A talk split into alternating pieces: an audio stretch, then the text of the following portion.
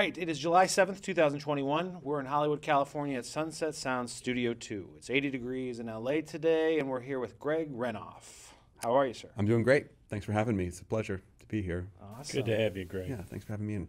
You are, we've spoke, all of us together, a few different times, and obviously you're the author of the Van Halen Rising book, as well as Ted Templeman, a Producer's Life and Music. Platinum Producer's Life and Music. Platinum Producer's Life and Music, which we, Paul and I both have read. Yeah, it's a fantastic book. Thanks. It's amazing. I wanted to give one away that was signed, but they're all sold out. Something like that. We probably can arrange that. We'll get a restock going, sure. So let's just kick it off with Van Halen. Where were you? What was her name? Who were you with? When was the first time you heard Van Halen? I was probably in my bedroom at home, and I probably heard Jump for the first time. But I always say that I almost certainly had heard Pretty Woman on the radio. So this would have been like 1982, and I was in freshman in high school. But Jump was the one that really connected with me. So I'm an 80s high school kid. I was in high school between 83 and 87, so I was a little bit too young for the original. These sessions here that were so important to Van Halen's career. But that for me was the 1984 album, watching Martha Quinn and, introduce Jump, and I'd get all excited. Like, we'd gather on the television, then you'd sit there and you'd wait for another hour through all the videos you didn't want to see, getting ready to see the next version of Jump, the next play of Jump, and then Panama. So that was what made me a fan, was the 1984 album. That's so interesting that's how you got introduced to Van Halen, but that also is a pivotal time in Van Halen's career, their albums, and obviously in the books, you write about that period with Ted going up to the 5150 house and all that went on at that time. Yeah, it's for me, it's it's a very surreal feeling, to think about when I was a teenager, like everyone else, watching Van Halen, and then have the honor to do the book with Ted. It was incredible, and so yeah, I'm very much aware of how cool that is, and it's exactly what it was like. I was a 14-year-old kid, like everybody else, watching MTV and watching Van Halen videos, Hot for Teacher and Panama and Jump, and then I got to write the book with Ted, so it was incredible. Those videos, have you seen the Jump video before? It's incredibly cheesy. Yeah, I have. It's been a long time, though. Oh, those are amazing. So you're from Tulsa, Oklahoma. Originally, I'm from New Jersey. I live in Tulsa now, yeah. Paul was born in New Jersey. Yeah, he was. Yeah, so... I'm East Coast roots, but I now live in the Midwest in Tulsa, and so yeah. Kane's Ballroom, I've been to that spot. It's a great venue. An incredible venue. I have seen a number of shows there, and it's the history going back to the 1920s. It's really, really like a place like this. When you walk into Sunset Sound, you can feel the history, and the same thing with Kane's Ballroom. You can just realize just the absolute artist after artist of just incredible stature when you walk through. Kane's especially, there's just a whole wall of everyone from Ray Wiley Hubbard to Mountain to Bonnie Raitt, like anyone you can ever think of has played Kane Ballroom there. Oh. So yeah. Did the big bands play? Yeah, there was the Western swing bands. That was what the ballroom got to start. So it's been, it's been in operation that long. So probably like 80 years or something. Yeah, something like that. I'm not sure exactly when it opened, but it's. It's like the Palladium. It kind of looks like that layout. I went there with Gary Clark Jr. actually, and beautiful spot. I like Tulsa. Yeah, it's a cool little city. It's been really good to me, so I'm really like living there. What or how did you get involved with writing the Van Halen book? Were you just keeping notes for a long time and you're like, wait, maybe I have enough here? No, it wasn't quite like that. So I ended up after college doing a master's in history and then a PhD. I did my PhD in American history at Brandeis University in Boston. And, I wanted a traditional academic history career, and I ended up getting a tenure-track job, and I ended up moving to Missouri and teaching college there. And, I'd always been a Van Halen fan, and always as a kind of a release for me, I would look at old issues of Billboard magazine or whatever, just for fun. It wasn't really connected to what I was normally teaching. I was teaching, what you'd kind of consider like courses on the Civil War, courses on globalization, like typical college history courses. And this was always just sort of a fun aside for me to do this. And, I ended up remembering and then reading a bunch of old interviews with Van Halen from Circus Magazine, some other magazines where David Lee Roth would talk about wet t-shirt contests and their backyard parties, and that kind of got me intrigued. And I ended up doing a little fishing around on Facebook, and I actually ended up talking to a guy who owned a biker bar in the Valley called the Rock Corporation, was at Van Nuys, and I talked to him, and he was like, oh yeah, you know, we just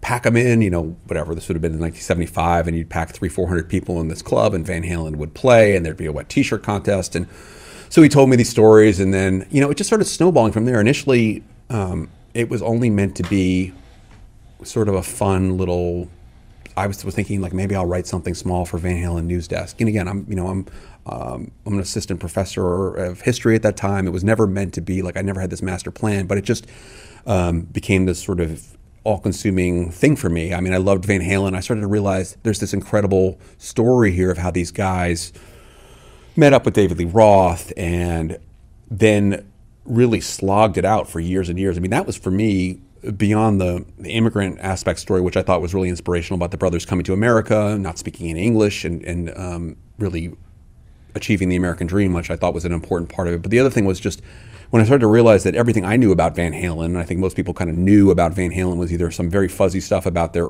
early years in Pasadena, and then you know everything after 1978 because of the because that's when they became famous. But and I realized they were playing in San Bernardino, Pomona, Seal Beach, Venice, like all over the city. And I started to realize, wow, there's this incredible just work ethic story here and how these guys got so good. And that was, for me too, what was really kind of clear, was that how does a band like Van Halen get so good that they can upstage Sabbath on a fairly regular basis?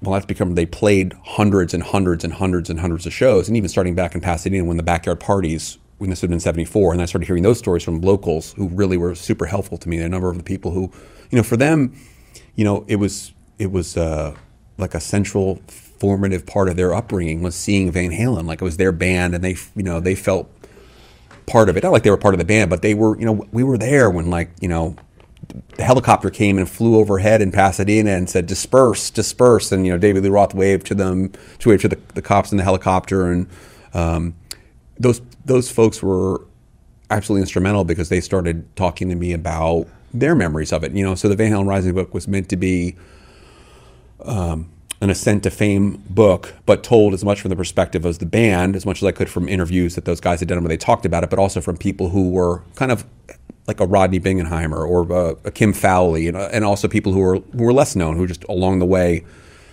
you know, did things to help Van Halen or just were there for their eyewitness parts of it. So, you know, when I really discovered that there was this, I don't know, 3-5-6 year block of time, which really nobody knew anything about, that's when I got motivated to do the book. I was like, well, this is actually pretty consequential. And as we're going to talk about, I think, about, you know, how did Eddie Van Halen get so amazing on guitar? How did David Lee Roth develop his stage charisma? All that stuff didn't just sort of magically happen once they got the record deal. That was sort of all there, kind of had been baked in the cake from their years of playing all over the place. With the Rock Corporation, I remember Doug Messenger, the great Doug Messenger. That's what he likes to be called. The great Doug Messenger said that Eddie had his back to the audience at the Rock Corporation and didn't want people to steal his techniques, because when he was 14 years old, the 17, 18-year-old kids were coming over to the house to see this young kid just go absolutely, you know, ham on this homemade rig. And yeah, I mean, I think that's the stories you hear from people. I mean, I heard that less than I expected from people about that, but I always thought the thing was that nobody could really probably play it the way Eddie could play it anyway. I mean, that was the thing that even I talked to quite a few guitar players, and some who were, you know, quite accomplished, who were peers or friends, or, you know, friends or peers of Eddie's, and they sort of were, you know, this kid was head and shoulders above everybody, even like kids who were 3, 4, 5 years older.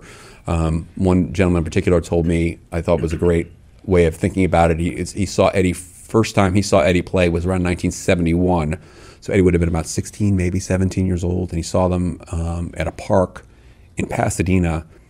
Eddie, Alex, and a bass player named Mark Stone, who was their longtime bass player, playing Cream songs and on a basketball court. And he said he was watching this kid play, and he said, I've seen guys at the Forum, like pro guitar players aren't as good as this kid. This kid's 16 playing on this like blacktop, you know. He said it was just, there was just something extra from him even when he was, you know, he hadn't developed the two-hand tapping or a lot of the stuff we would associate with the Eddie Van Halen style, just the sort of left hand of the neck, right hand picking, blues type of stuff that would have been like Clapton or Jimmy Page. He said it was just incredible how great he was. Just a trio back then. Yeah, they were just the three guys. No singer. Eddie sang. Oh, he sang. Right, Eddie sang. Do you remember the, you know all the clubs around town, and obviously you've lived here a long time. Do you remember the Rock Corporation? I do, if it's that place. Was it off of Woodman? Do you know the street it was on? I can't remember. I remember it. I just can't remember exactly where it was. There was another place called Walter Mitty's, Eros Bogart's, and these would have been places that they would drive, like miles and miles and miles, and that there's kind of the Scooby-Doo van that Eddie and Alex had to haul their gear in. You know, and they were also playing here in Hollywood at Gazzari's, and then the backyard parties and wherever else they could find to play. But they, you know, had a real work ethic because those were 45-minute sets. Mm-hmm. You know, Roth would end the set saying, "We'll have to take a pause for the cause" or whatever, and they go smoke a cigarette outside and drink a beer, and then go back and play for bikers. I mean, you know, I mean, it was not exactly glamorous, right? But those guys were committed to their craft. And they had like a repertoire of songs. There was like 400 numbers they knew, because they'd go to Venice and they'd play Eagles stuff, and then they'd go out into San Bernardino and play heavier tunes. I mean, they were a cover band.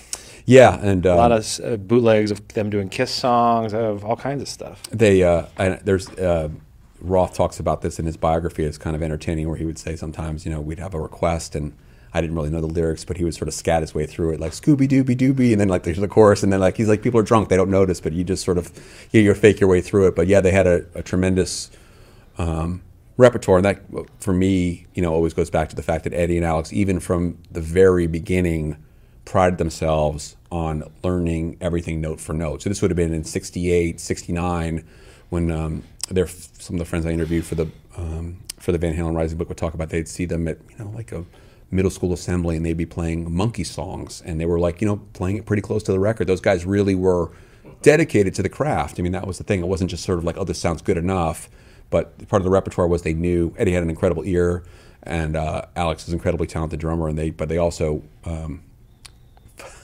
worked really hard to learn the music. I'll tell you one funny story I love to tell, which is there's a band, maybe they recorded here, I don't know, called Captain Beyond. They were sort of a Deep Purple offshoot band. They were kind of a heavy prog rock band. Mm, okay. And they had an album that came out around 72, and there was a song on the album called Raging River of Fear, and it was kind of a 6 or 7, 8 minute long song, kind of like you'd imagine like a Deep Purple-esque song. And Eddie, Alex, and Mark Stone, who had been probably called Mammoth at the time, learned the song. And when I talked to someone who I interviewed for the Van Halen Rising album, he said, like, I was listening to it and I realized that's not right. And Eddie and Alex never made a mistake. They didn't make mistakes like this. There's something not right about the song. So I went to Eddie after the gig, and I said, Eddie, you guys, what was with the Captain Beyond song? It's not right. He goes, yeah, the record had a skip in it. He's like, what? He's like, we only have one copy of the record, and the record skipped, so we had to make up that part. I mean, that's awesome. How much they were committed to learning the songs note for note. So they only had, you know, they could only afford the one copy of the record. They weren't going to buy another copy, and the record had skipped. And so that was, they just sort of like filled that like 3 seconds or 4 seconds in, because he just said he couldn't understand it, because he said they always were so precise on what they did. Captain Beyond, July 1972, recorded at Sunset Sound Recorders, Hollywood. Oh, it was done here. Yeah. Did you know about Sunset Sound in those days? When did you learn about the studio? Oh, yeah. I mean, I knew. I mean, I was a pretty avid reader of liner notes. I mean, I just certainly didn't know anywhere near, you know, I just knew a little fragment of what I know now about Sunset Sound from doing the books. But, yeah, I had known, of course, the Doors had worked here. I was a big Doors fan. And actually, that was the first band I really loved in middle school. The big Doors revival, if you guys remember, that happened around the time of... the Apocalypse Now movie, when that big, like, the cover Rolling Stone came, sure. Right, so I sort of glommed onto that and was listening to some of that stuff, and I knew about the studio. And then if you read the liner notes and you see like Led Zeppelin 4 or whatever and stuff, I was always into the reading the. I even was buying vinyl records, even when they were kind of impractical for me personally, because like the tapes, sometimes you'd open the tape, cassette tapes, they'd be so small you could barely read the print. But yeah, nice. Sunset Sound. Yeah, I mean, it's like. What's, Paul, I've asked you this 100 times, and I always, do you remember the first time you saw them? And, you know, people don't understand that. It's like, how could you not remember Van Halen? There's 3 bands in here right now. There's might be 3, and you were doing daytime and nighttime sessions then. So yeah, we were doing split sessions. Yeah, I mean, we'd do the day sessions, and then we'd do the night sessions. So we'd have literally a 6-band turnover in a day. So, you know, so Van Halen coming in, it was just another, oh, wow, there's a couple young guys coming in to make another record. I mean, they, you know, they weren't known then. Unless you were hitting the club scene and maybe knew that, oh, that's that band from Starwood or Gazzari's or something Whiskey. Like that. Did you go see them out? Sorry to cut you off. I don't recall ever seeing them at Starwood. Because you went to Gazzari's. I went to the Whiskey and the Starwood more than I went to Gazzari's, but I don't remember seeing them there. Was Gazzari's slimy kind of, or? Gazzari's was more of a heavy metal place, I think. You know. I don't remember going there much. Gotcha. Yeah, Mike, from what I understand about Gazzari's, Gazzari's was a place that bands that mostly played covers played. So basically, if you played at Starwood, you had to play almost all originals, just like at the Whiskey, right? They weren't going to let cover, but so like bands that made their trade on cover songs would be at Gazzari's, and that's one of the reasons why that was the big leap for Van Halen in '76, is that they basically they had enough original songs, but they were still making money at Gazzari's, and they basically had to go to Bill Gazzari and say, "We quit. We're going to Starwood." Yeah. And they made that leap to be a quote unquote all original band where you play, you know, almost all originals when you play. Plus, you know, I recall, if I'm right, you know, probably in the early '80s or late '70s that Gazzari's with doing the hair bands. Yeah, right. That would have been like the the 80s. You know, that's right. And it was I wasn't really into the hair bands, but that's what was playing there. Yeah, I think that really. So when I know you guys had Rodney in here, and what a legend he was. When he's talked about seeing Van Halen, I interviewed a friend of his too named Hernando Cartwright, who was with Rodney, and he said they were like had left. I guess they had left the Whiskey and they were buzzed and they were kind of like walking past Gazzari's and like they were just like, it was kind of like sounded like a raucous crowd and like this loud band and they were let's go in here and like, you know, why are we going to go in here? I don't know, let's go in. And they walked in kind of on a lark. Hernando said it was just almost like on a lark. It was just like, oh, what the hell, before we go back to the car, let's walk in here. And that's when they saw Van Halen for the first time. On stage. Yeah, wow. Right, like Dave was doing this, you know, talking to the girls and sort of had this whole vibe and Rodney was like, wow. And Rodney talked about how they had a really good following of teenage girls in the room watching Van Halen, kind of watching Dave, and he said like, oh, you know, when the girl, you know, obviously Rodney knows when the girls are into something, they're ahead of the guy. He's like that, they're ahead of the curve. You watch for an artist that can attract a big female following, that usually gives you a clue that there's a, you know, there's something really, really good going on there. And that's when they talked to Dave after the show and said like, you know, what's, you guys play originals? He goes, yeah, we, you know, of course Roth probably said, we have 100 originals. I mean, they probably had like 20 at the time, but, you know, Roth, they were good enough, and Roth was persuasive enough that that's when they went the next, whatever, the Monday, and banged on the door at the Starwood office and said, you got to hire Van Halen. And we'll cut you short, though. Rodney says that he was the one that went to Eddie Nash, and he went to Eddie Nash's office, and he said, I have this band, Van Halen, and they sell a lot of beer to the people, and the girls love them, and Eddie Nash said, yeah, book him down here, because Rodney was DJing at the Starwood. Right, Rodney, without a doubt, was the one who banged on the door at the Starwood and basically said, hire. That's what I'm saying. Yeah, said, you got to hire Van Halen. You got to hire Van Halen immediately, like basically. And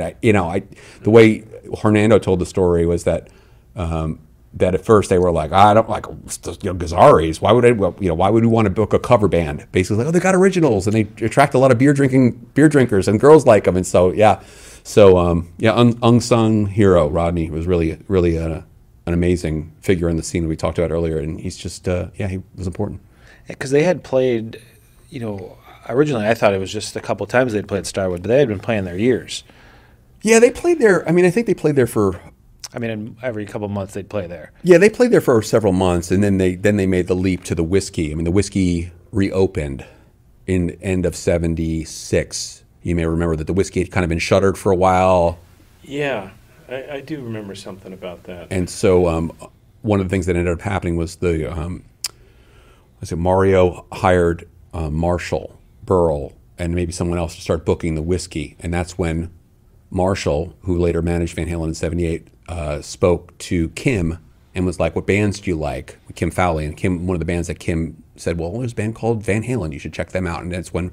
that Marshall got turned on to Van Halen. But that's when, that would have been when Devo was coming, Blondie, Tom Petty. That was sort of that new wave punk revival. So the Whiskey reopens and suddenly it's this huge, and Kim was very instrumental with that. Kim, Marshall were the guys who were really getting the local acts in there and then getting some of these bigger national acts in there to kind of make the Whiskey into a big venue again. But it had been had been closed for quite a, some months or something like that. Devo was, it's funny, all those bands you just listed, even Tom Petty, Rodney broke. Yeah. He was such an effective filter on music to, you know, for everybody. And he was a journalist, too, that he would write about these bands. Devo was the big Warner Brothers act at the time. Punk's gigantic in Hollywood. Paul, what do you remember about punk music in the kind of mid to late 70s? Was that really... It wasn't my thing. Was a flash? I remember going to CBGB's in New York. Oh, you did go there? Oh, well, we were in there. I think we were there for the AES show. And we had a bunch of, you know, some of the staff was with me, and we went into CBGB's. That was a wild place, but that I think the punk scene was bigger there. The punk scene here, I wasn't definitely into. Okay, it wasn't as big though as a lot of people make it out to be. Not everybody in the world was listening to punk at that time. There was disco and rock and roll. Yeah. Moving forward, I've always asked this. Everybody that goes or had went to the shows in those days was blown away by Van Halen. They couldn't believe what they just saw. They're telling their friends about it. What happened with the Gene Simmons scenario? They go to Electric Lady. They cut the demo. Right. Nothing. Do you think Gene? Have you heard? Have you talked to Gene?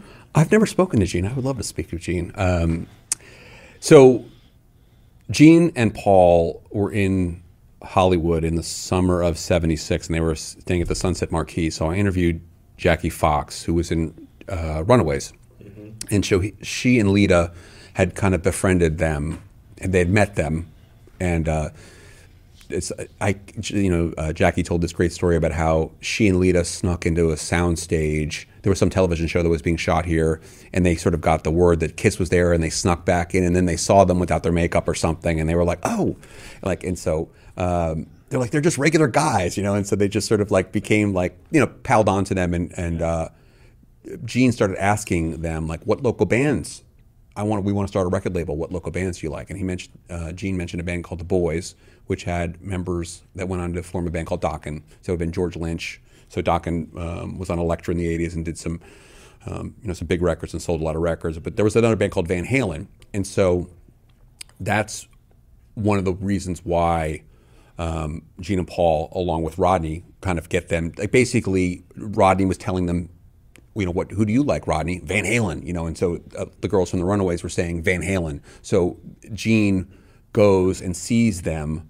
I think he sees them the first night at Gazzari's. He goes and sees them, and he's like, okay, I'm going to check this band out again. And he goes and checks them out a second time, and that's when he really sees how incredible Van Halen is, and then kind of goes backstage with no makeup on and says, I want to take you guys to New York. To answer your question about the reason why the deal didn't happen, you know, I did a lot of work on this in the Van Halen Rising book.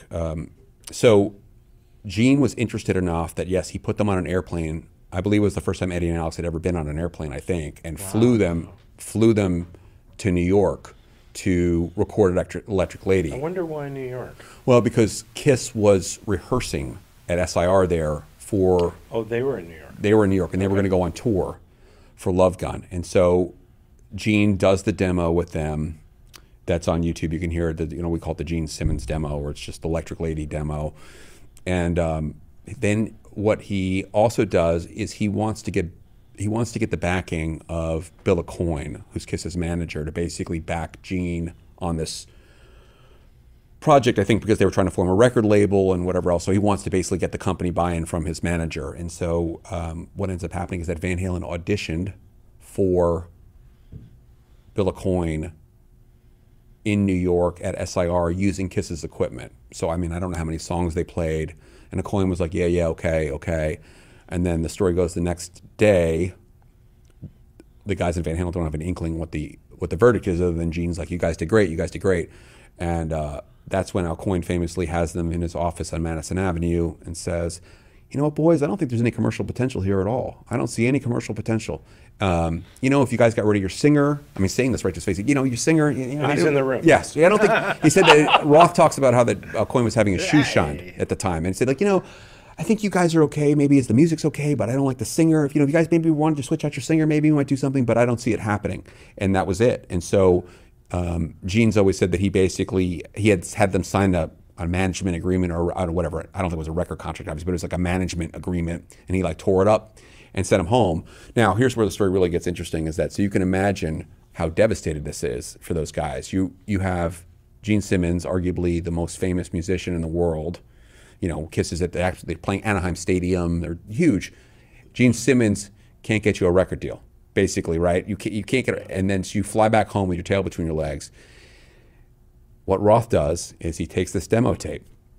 Now, he doesn't tell Rodney, oh, guess what? Gene Simmons couldn't get us a deal. I mean, Rodney may have known, he may not have known, but he went and goes, hey, he goes on the radio with KROQ with Rodney and goes, we just did a demo with Gene Simmons in New York, and it sounds great. Good, not being negative, not like, oh, but we didn't get a record deal. It's like, how about that? We're Van Halen's an electric lady, oh boy. You know, and he does this whole shtick, and they play the song on the radio. And so I always thought that was like an incredible David Lee Roth moment there, where you can imagine like the morale had to be at an absolute pit, right? The absolute bottom after that. And then you have Dave flip the script basically, and then able to present this to Rodney, and Rodney's playing, oh, goes Van Halen. You know, he's all excited, and they're playing the song on the radio. And you know, to Roth's credit, I mean, that was right around the time where things started to change. They got into the Whiskey, they got a higher profile, and not soon after, that's when Marshall makes the call to Ted.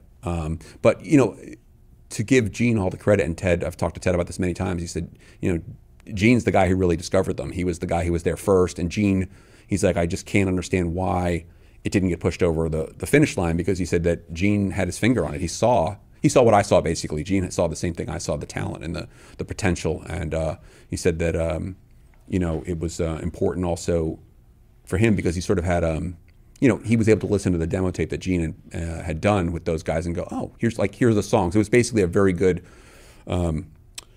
starting point for Ted as they were to work on putting the album together. They had 10 or 12 songs that had already been laid down. He had some like, oh, I like this song, I don't like this song as much, or whatever, and had some ideas. Of course, the big difference was Gene wasn't connected to a record company. Right, right. Whereas Ted, he had himself and then all the guys. Right, right. Ted could get Mo Austin to come down the next day and sign the deal. There you go.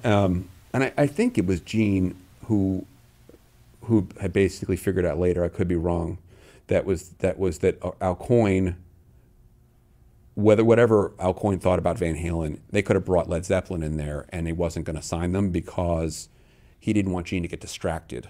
Like basically, Gene wanted to have like Apple Records, like the Beatles had Apple. He wanted to have like, I don't know, like Peach Records for the Kiss, where it would be like their own private label on Casablanca.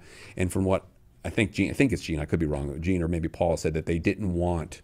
I should think about maybe it was Paul, that they didn't want Gene to be like, become like, oh, I'm a record mogul now, and Kiss becomes second or whatever, right? You know, so okay. So put the focus on the band. Keep the focus on the band. So they sort of torpedoed it, but yeah, such is history, right? And they wouldn't be worked in here. David Lee Roth is a giant networker for him. He's getting him the gigs at Gazzari's. He's driving all over. They're all doing the flyers, everything. He's the one that takes the initiative to go to K Rock. Do you think that's a big part of why Van Halen kept him in the group at that point? I mean, because everyone's like, you got to fire your singer. Yeah, I mean, I think that stuff probably stopped pretty early on. I mean, I think in terms of like, oh, you mean about record executives? Yeah, I mean, I think those whatever negativity was being sent the way of Dave from people who saw Van Halen. I mean, I think there was probably also going to be a contingent of record executives who would have said Eddie is too wild in his playing. I mean, there's this sort of I think largely true narrative that pretty much everybody in Hollywood had sort of seen or knew about Van Halen, because they, you know, you would drive by Gazzari's and it said Van Halen, Van Halen, Van Halen for years, and people had sort of either thought they knew what Van Halen was or had seen Van Halen, and so I think I think there was definitely probably known to the brothers that there were people in the industry who had seen Van Halen and thought Roth was the weakest link of the group. But that being said, you know, I think they were loyal to each other. I mean, I think that was the thing. I mean, that was the Aucoin message, was basically, if you want to dump your singer, I mean, you know, but they'd been together a long time at that point, 4 or 5 years. Well, even Ted tried to talk him out of the 25% each, four ways. He's like, guys, you're not four equal parts. But they said, no, we're brothers, four ways. We're splitting everything four ways. Yeah, so that's the story where... So right before they finalized their deals at Warner Brothers, there was the question of how you were going to split the writing credits, and Ted advised the four members of Van Halen not to do a 25% split. He's just basically like, divide the money another way. You know, you know, if you want equal shares for everybody, let's think of a different way. You should think of a different way to divide the money up, but don't do this because it's going to cause problems down the road. But they, you know, yeah, Ted said they all were like, we're brothers, we're in this together. And he's like, okay. It did cause problems later down the road with some issues with writing credits, but you know, Ted said he probably used the example of the Beatles, like, you know, basically like the Lennon and McCartney didn't like give Ringo a writing credit because he was in the, you know, in the general vicinity when they wrote a Love Me Do or something like that, you know. But you know, it worked for a long time. I mean, that was the thing about Van Halen. The original, it worked for 4 or 5, you know, 6 years, 8, 7 years until it imploded. But even after had the deal, right?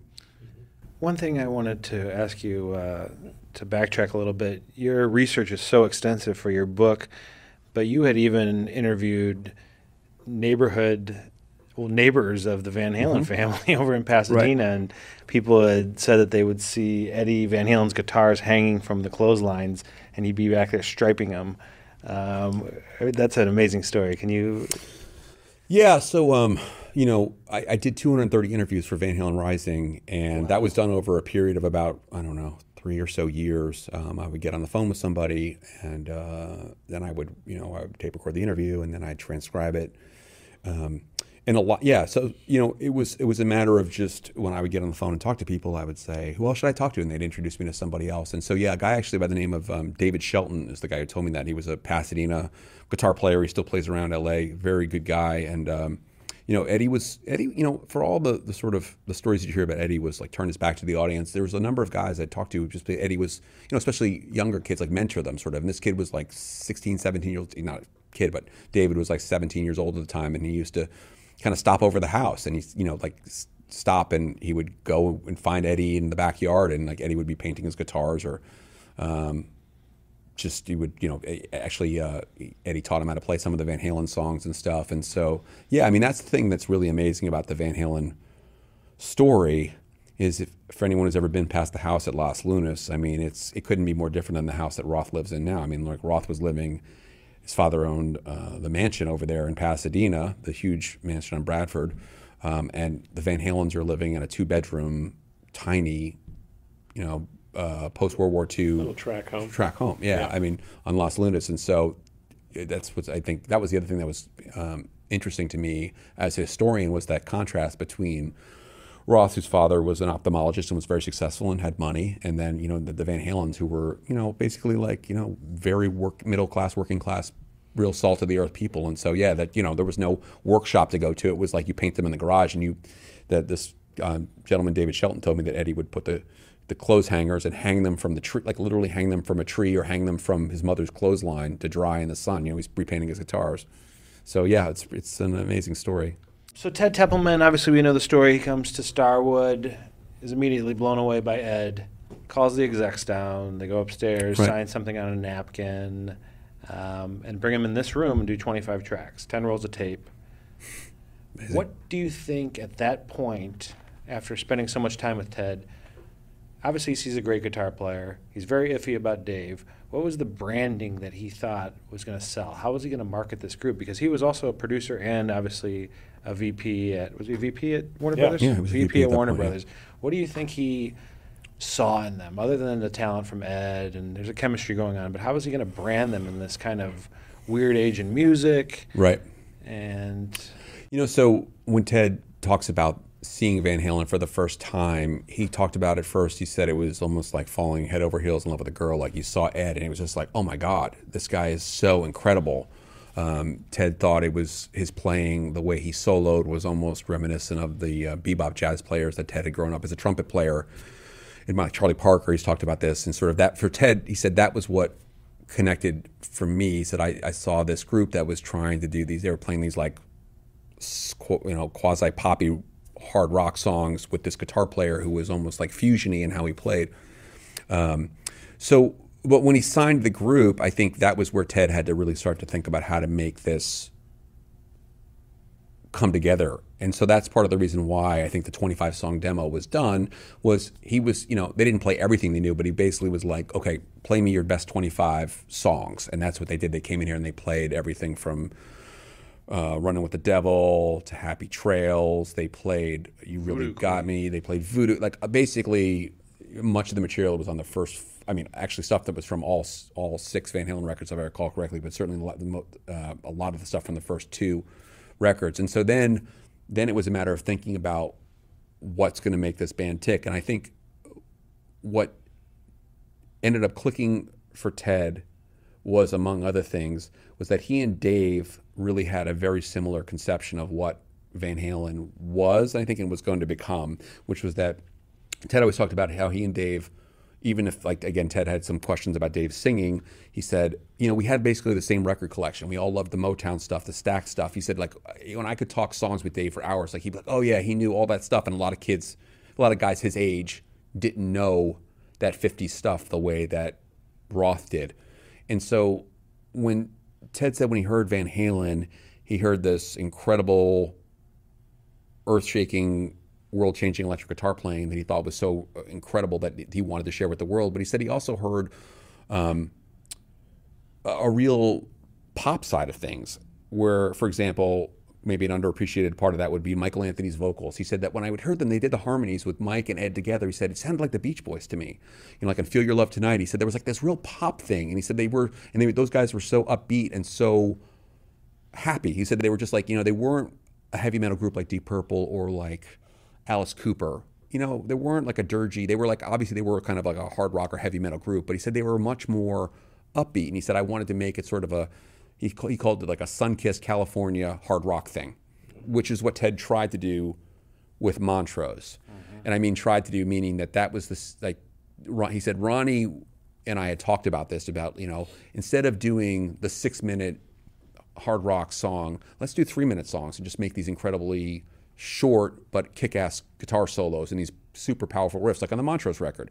That record didn't really sell all that much out of the gate. And so that's kind of where the blueprint for that kind of started. And then Ted and Dave, I think, were able to sort of see their way forward with that. And I don't mean that those guys like sort of like sat down and reshifted everything, but there were some songs that were kind of, if you listen to the 25-song demo, there's a song called like Light in the Sky, Peace of Mind. There's a couple of songs that are more like moody. They're like minor chords, and it's not the sort of party rock, clap-along Van Halen stuff, which is, you know, Ted's like, it was good, but it really wasn't what I wanted Van Halen to be. I wanted some dark stuff on the record. I wanted Running with the Devil. I wanted Atomic Punk, you know. But I also wanted the Jamie's Crying, the Feel Your Love Tonight, the You Really Got Me stuff. That sort of was a uplifting thing. Van Halen anthems. Right. Like a party type of thing. Paul and I discussed that before. I think my notion is that Ted never moved into singles territory with Montrose, so he wanted to get it right this time. Yeah, that's absolutely correct. I mean, that was the thing that you know, one of the things I really learned from the book with Ted, and I can only really speak for Ted's perspective on this, is that Ted, you know, felt an enormous, having been a recording artist himself with Harper's Bizarre and having been on the other side of the glass and knowing how it felt when you worked hard on a song and it didn't do very much. I mean, Ted had the experience of he did the song with Lenny Waronker, with Harper's Bizarre, the Feeling Groovy song, which was a big hit. So their first song was like this top 10 song. Yeah, tracked here, yeah, top 10. I think that was Western. There was some stuff tracked here, but top 10 hit. Feeling and then after that, it was like they never really retained that level. And I think for Ted, he always took it really hard for his artists when they didn't sell. And he said that I really thought Ronnie had.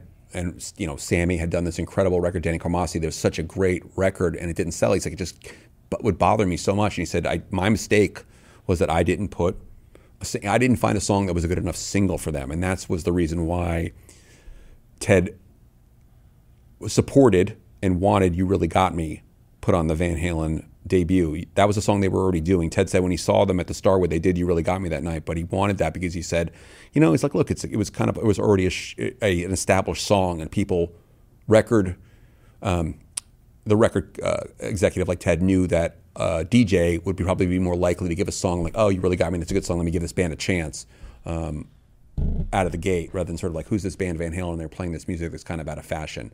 So yeah, he definitely felt as if that he didn't do the proper calculations with Montrose, even though that record now is considered to be like sold 2 million copies, considered to be sort of an ultimate classic. But yeah, that's funny because You Really Got Me was the first Van Halen song put on a playlist at K-Rock. Yeah, that makes sense, right? That would have come out in February or March 1970. And of course, and that's the thing. Like, David already built the rapport with Rodney, and he knew those guys, and so yeah, like I say, Rodney was there before it even happened, and saw it. I mean, he saw the potential too. You know, that's the thing about the Van Halen story too. There were people, for all the people who were like, "Oh, it's just another rehash of Led Zeppelin, and this music's over." I mean, that's kind of was the narrative for a lot of these record executives. They would see this band like, "Ah, you know, disco's big now, soft rock, the Eagles are big, Linda Ronstadt's big, right?" And they're sort of like, "It's over," and punk is coming now from the UK, and punk's the next big aggressive thing. There were some people like Rodney who saw, you know, could see through that. Speaking of Montrose, there's a great interview with Denny Carmassi that Dweezil and I did. It's up on our YouTube if anyone's interested. He's an amazing drummer and a great story. How did you get in touch with Ted? How did I get in touch with Ted? Well, that's a good question. Ted... He read the Van Halen Rising book? Because there's tons of books on Van Halen. I talked to Ted while working on the Van Halen Rising book. I actually ended up contacting a journalist who had written an article about actually the passing of Ronnie Montrose, if I remember correctly. Ronnie unfortunately committed suicide, and this journalist had written a nice tribute to Ronnie, and I wrote to her and I said, "How did you get in touch with Ted? I'd love to talk to him, working on this book on Van Halen." And she said, "Oh, just write to the Doobie Brothers." So I wrote to info@doobies.com, and the person who was running their, whoever runs their office, like forwarded it along to them. That's how. But yeah, interesting. That's how I got in touch with Ted. Incredible. So, and I, you know, I got it. He emailed me back, and I said, "I just want to talk about, you know, the first Van Halen record." He said, "Oh, okay, great. Give me a call." And you know, and then he talked to me, and it was awesome. I mean, it was just he was very, you know, very nostalgic in a good way, and it was like you could tell it was this incredible. I mean, beyond the record sales, just how much he loved working with Van Halen, that it was like, you know, one of those things that really sticks with you for your whole life. It was just like such a great experience working with those guys. So he was, you know, you could tell it was easy. He loved talking about it. It was fun.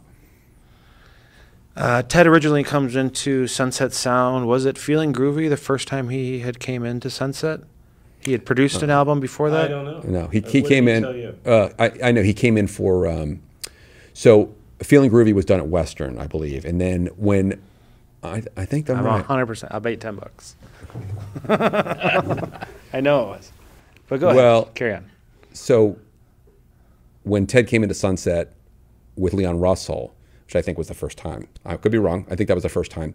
They did two songs called Raspberry Rug and something called Listen to the Darkness, or I Can Feel the Darkness or something. Those were done for the Harper's Bizarre record. So the first, what ended up happening was Feeling Groovy came out as a single, as a standalone single back in the day, right? You put out a single, and if it bombs, well, guess what? The record company doesn't spend any money. But because Feeling Groovy did well, Lenny calls in the guys from Harper's Bazaar and says, "We're going to make a record," and then gets the Wrecking Crew in here. And so like Glenn Campbell and Carol Kay and all these people and Leon come in, and they work, among other places, at Western. They worked here. At least that's as far as I know. They worked the session. The Leon session was done here at Sunset. When is the first time you met Ted Templeman, Paul? Do you remember around what time? Well, I think I met him through Don Landee, because the engineer was always the first in and the last out. So when I was, you know, maybe I'd bounce in the studio, I would see Don first before the session would start. Producers weren't necessarily here right at the downbeat, or right at the setup time. So it's got to be late 70s, you know, like 76, 77 is when I met him. Almost right when they came in here. Yeah. So I didn't meet him prior to that. I didn't meet him on the early Little Feat stuff. I was too young then. So that's probably about the time. And Don Landee, which Peggy McCreary and yourself had mentioned, he was just a whiz. He knew everything. He was giving you suggestions on gear to buy. Oh. He was one of the top engineers that worked here. And his girlfriend ran your other studio, the Traffic Desk at Sound Factory? She did. She did. She, Gail. She ran our our traffic department over there. What a time. So what's the traffic department? Well, the traffic is, we call it traffic. It's the people who book the studio. I see. I see. So it's, you know, all the traffic goes through them. I get it. So, you know, they book the sessions, they book the engineers, they book the assistants. I see. So they have to make sure there's not a double booking and someone's showing up and right. Yeah, right. It's what Phil does now. That's the traffic office in there. Yeah. Shout out Phil McConnell. So Ted speaks so highly of Sunset Sound in the book, which was so nice. And Paul finished the book. I've read it. He loves Studio One, and that's where he wants to do Van Halen One. Yeah. So Ted, that's my recollection, is that when Ted worked with Leon, now that I think about it, they worked in Studio One. The echo chamber was used on a lot of that stuff, and that Ted said that all the stuff that he heard coming out of Sunset and his recollection of working in there was that that room had a certain ambiance to it. He said, he described it, his metaphor was like, it was almost like walking on ice. Like you'd walk, you'd think you were doing, you were going just fine, and then suddenly something would slip. And he said that that was what made it exciting, is that he said, rooms like Amigo were EQ'd very flat. Like it was basically like, you kind of knew, like it was very predictable, kind of predictable, right? And that was a much liver room. And it was also, he said, you didn't always know what you were gonna get. And so the first thing that they did, Don and Ted did, was Cold, Cold, Cold in Studio One, where they put a riser, and they had Richie, I think it was Richie Hayward, on the drum riser, and they created that huge drum sound for Cold, Cold, Cold. Because that came out so well, that's when they went back and they did Rock Candy in the same room a year later with Denny. Yeah. But Rock Candy was done in this room. Well, 100%. Danny Carmassi told me this. Oh, he did? Yes. Okay, well, I'm going to disagree on that. I'm going to disagree. I'm going to disagree strongly on that. Unfortunately, I don't have the invoices going back that far, so I can't tell you exactly. But so you got to talk to the guys on it. Yeah. Well, Denny's mistaken. Can we just get something out of the way right now? Paul talked to Ted on the phone a couple months ago. Ted seems to think Eruption was done in 2. We've always thought Eruption was done in Studio 1. Can we get that clarified? Well, if you look at the tape boxes, it says 1. I mean, could the tape boxes be wrong? But I would never suggest that Don Landee made a mistake on the tape boxes. In all seriousness, but they would flip, you know. So these sessions weren't always, you know, back in the day or even now, you know. They start a record and they do some of it in. So maybe they start it in Studio One, and then they run out of time, or they decide to do something in another room, different. Right. So they go to 2. Yeah. But the tape box doesn't change. In all seriousness, yeah. So, yeah, I think the tape, Don remembers Studio One.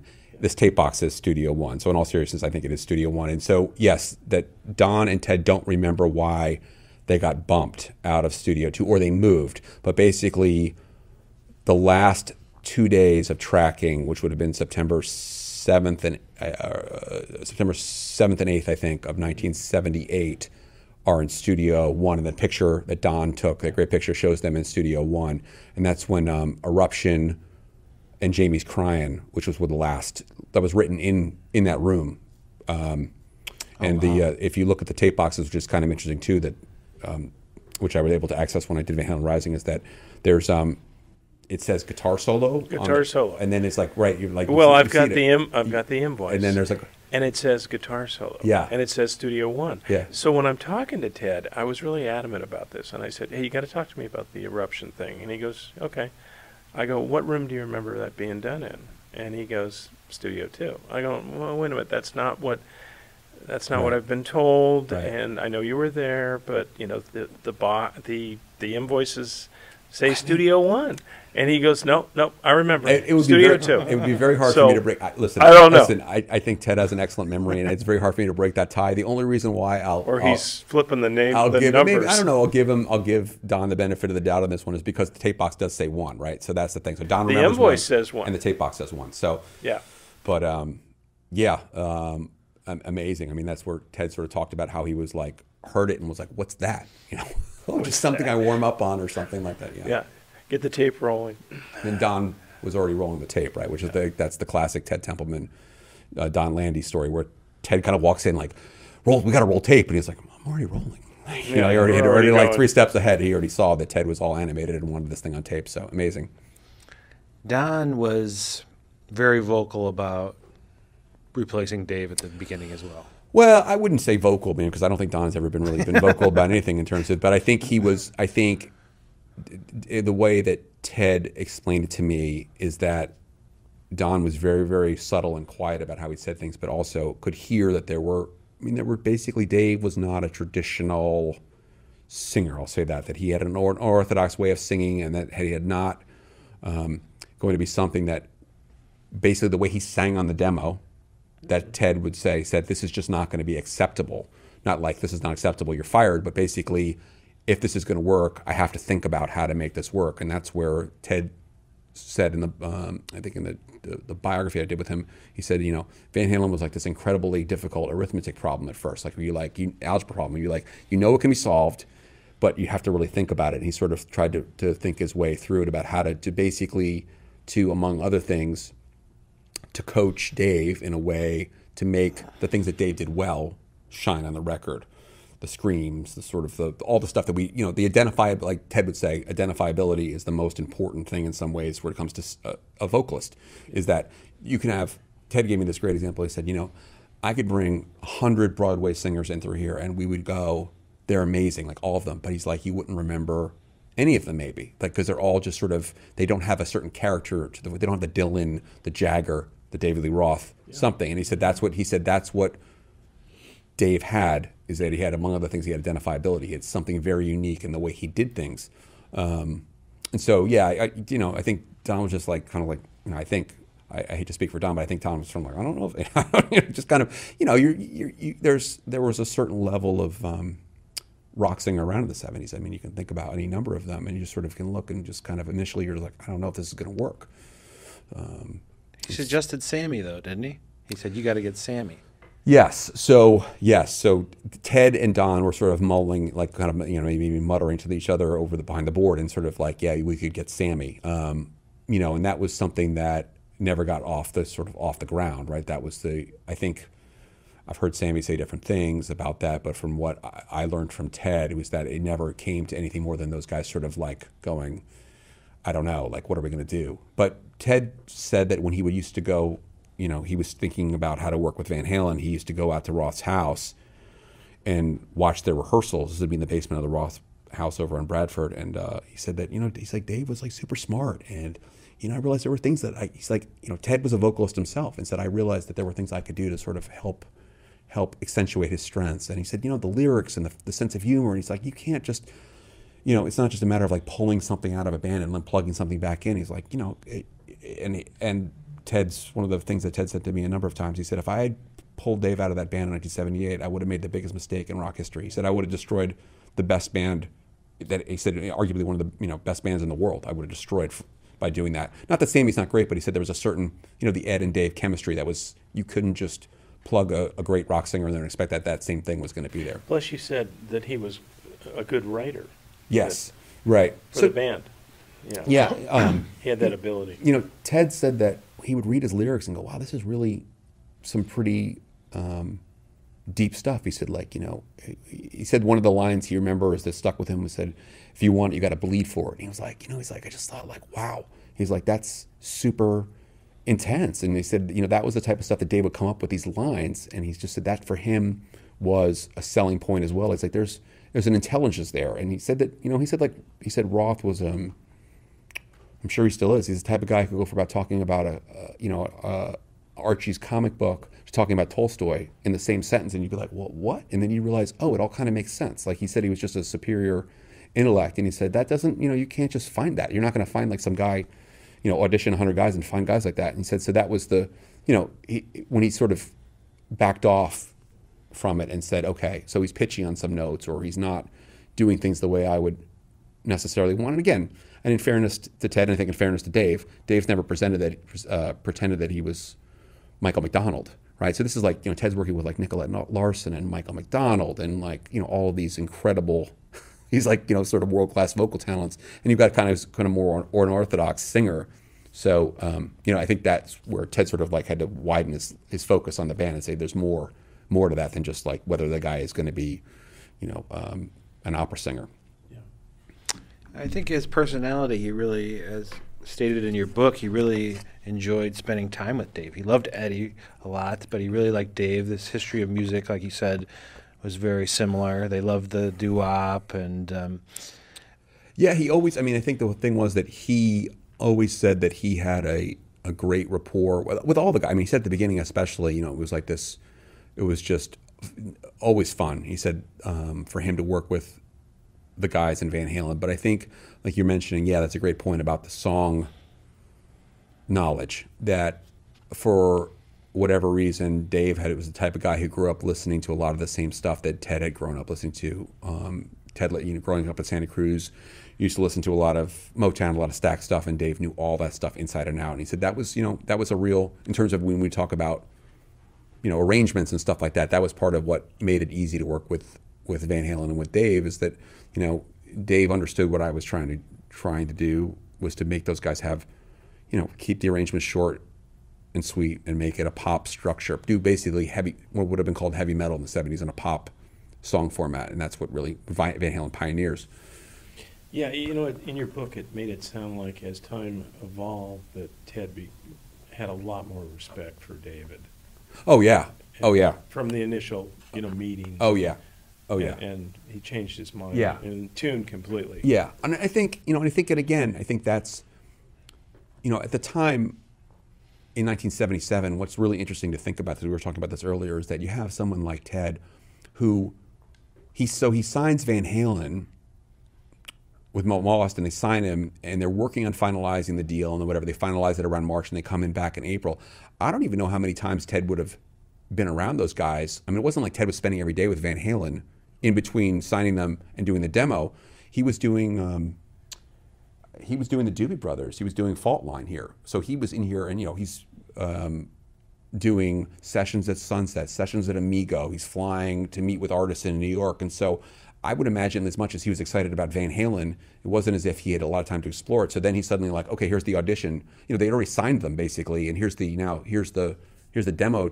Let's hear what they have. And suddenly it's like, oh, I don't know. Like, I don't know if this is going to work. But then Ted said that, you know, he started to get into the trenches with those guys and started going to rehearsals. And again, the timeline's kind of fuzzy. I mean, you're not going to remember exactly when you started that, but it was certainly after the demo was done in April. Ted said, I started to spend a lot more time thinking about the songs with those guys. You know, I wanted to do the record and started to think about which song should we do. And of course, the record isn't done. This is a funny thing too. I said to Ted, one of the first conversations I said to him, I said, well, you know, I was proud of myself. I said, okay, you know, you signed them in February, basically, because I was able to kind of figure that out through my research, which was always had been a fuzzy detail. And I said, you didn't record them until August, right?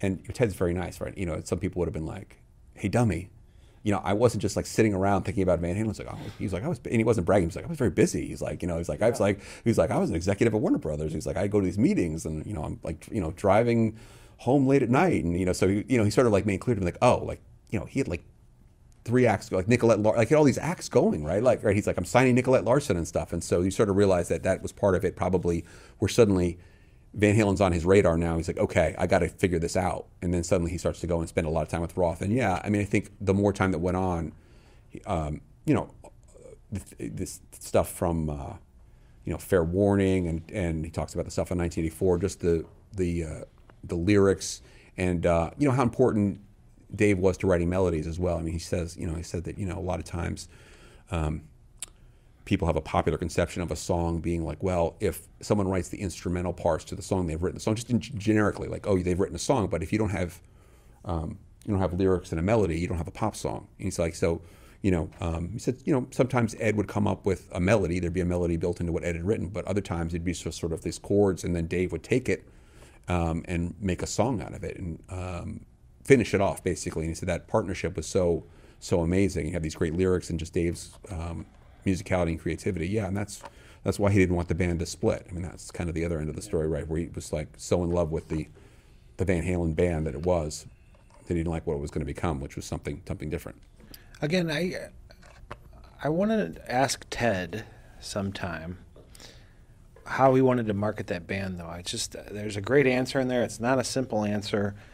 It wasn't a metal band. It wasn't a songwriting band. There was some magic there, and it's what everybody knows. That's why Van Halen's so big, and I'd love to hear it from his mouth. Yeah, I don't know, you know, how much he would have been involved with that. I mean, I think there was guys like Ted Cohen and these other guys who were sort of more involved with the marketing of the bands at Warner Brothers. I would say that I think Ted saw them as a hard rock group that played pop songs. I mean, I know that we've already talked about that, but I don't think there was ever like a magic. I mean, that's sort of I think the one thing that's interesting about that on that point is that there was an original Van Halen album cover done. You guys may have seen it. It's on the internet. That was sort of more like, I call it the punk rock logo. It was much more of like it didn't have the Dave Bang Wings logo, which is sort of the classic Van Halen logo. It was much more like there was a black and white photo, and it's more like a Sex Pistols Clash, like the first Clash album, and they hated that and ended up scrapping that. So, whatever marketing you can kind of look on the album cover, to me, it's like, I always thought that was like the photos on that album cover were so great. Elliot, what's the photographer's name is escaping me, but sort of those guys sort of like having the wash of color on them, and in the back they're like kind of soaked in sweat, like from performing. It's like, I thought that was like kind of captured the energy of the band really, really well on the album cover they finalized. Sunset Sound has a great relationship with Warner Brothers. Tons of Warner Brothers acts in here. Prince obviously is in Studio 3. Do you think that Ted was just so used to working in here, or did he also want to incorporate the room as the kind of fifth element of Van Halen? He knew about the echo chambers. He knew about the drum sounds from Montrose. Right. Yeah, I think Ted mentioned anything about keeping the guitarist away from the amps a lot, or technically did he speak about any of that? I mean, I think Ted was he did a lot of stuff at Amigo, which was Warner Brothers studio, and I think he always said whenever he could work at Sunset Sound, he tried to. So the one record that was we talked about a little bit earlier was the Carly Simon record. I'll come back to that in a second, but I can only tell you that he really did emphasize to me that there was something unique about the sounds that he could get us in Studio 1 and also in this room in Studio 2. The thing he would talk about, he loved this room because he'd put the drummers in the corner. So whether it was Little Feat or Van Halen, Alex would be in the corner, Richie Hayward would be in the corner, Ted could be behind the board right there, and they could sort of signal the drummer, the vocal booth, right? And be able... Everybody was in communication. Everybody was in communication. He talked about how this... He said he loved... So, I think for his purposes, Sunset had that flexibility for him. And so whether it was like, oh, we want to get this sort of interesting sound, let's do stuff in one or in two. But they did a lot of stuff at Amigo because that was I don't know exactly how the billing went for that, but I assume when Warner Brothers owned the studio. Oh, I'm sure it was a little more flexible. Right, sure. Employee discount. It was a company-owned studio. Right. So, if you had a big budget, you could probably afford to come here. But, I mean, I was quite taken back on the book and how complimentary he was about Sunset Sound. It was just, brought tears to my eyes. Oh, it's great. He compared us to West Coast Abbey Road. Yes, yeah. It was just shocking. I mean, I know he did a lot of product in here, but he was so, I don't know. He was so excited. I talked to him briefly and then got you guys on the phone the other day, but he was just thrilled to even speak with you. We got to get him in here soon. I mean, the fans, just every YouTube comment is, "Where's Ted?" Ted? We're trying to get him in, guys. We're here with his author. He's an international man of mystery. What can I tell you? He's like, who knows? He's like, maybe he's on a Learjet flying to Bermuda or something. I don't know where he is, but he's always spoke so highly of this place, and I think part of it was that he always felt that the artists loved it here too. I mean, that was going back to the Carly Simon record. It's kind of an album that maybe doesn't get talked about enough because it didn't sell a ton of records, but that was done in 75 and 76, and that was called Another Passenger. And so this would have been after she'd done all those great records with Richard Perry, and then Ted gets a chance to do an album with her, and say Glenn Frey, James Taylor, Linda Ronstadt, Dr. John, Van Dyke Parks, a host of other people come through. He said it was like, he said it was just, a constant stream of basically, celebrity musicians coming to play on this record. They were so excited to play on this record. But, he talked about how kind of that doing it at Sunset made it more exciting and gave it more of a buzz than like, oh, we're doing it at Amigo. I don't know. And part of it because the way the room sounded, but I think also there was a certain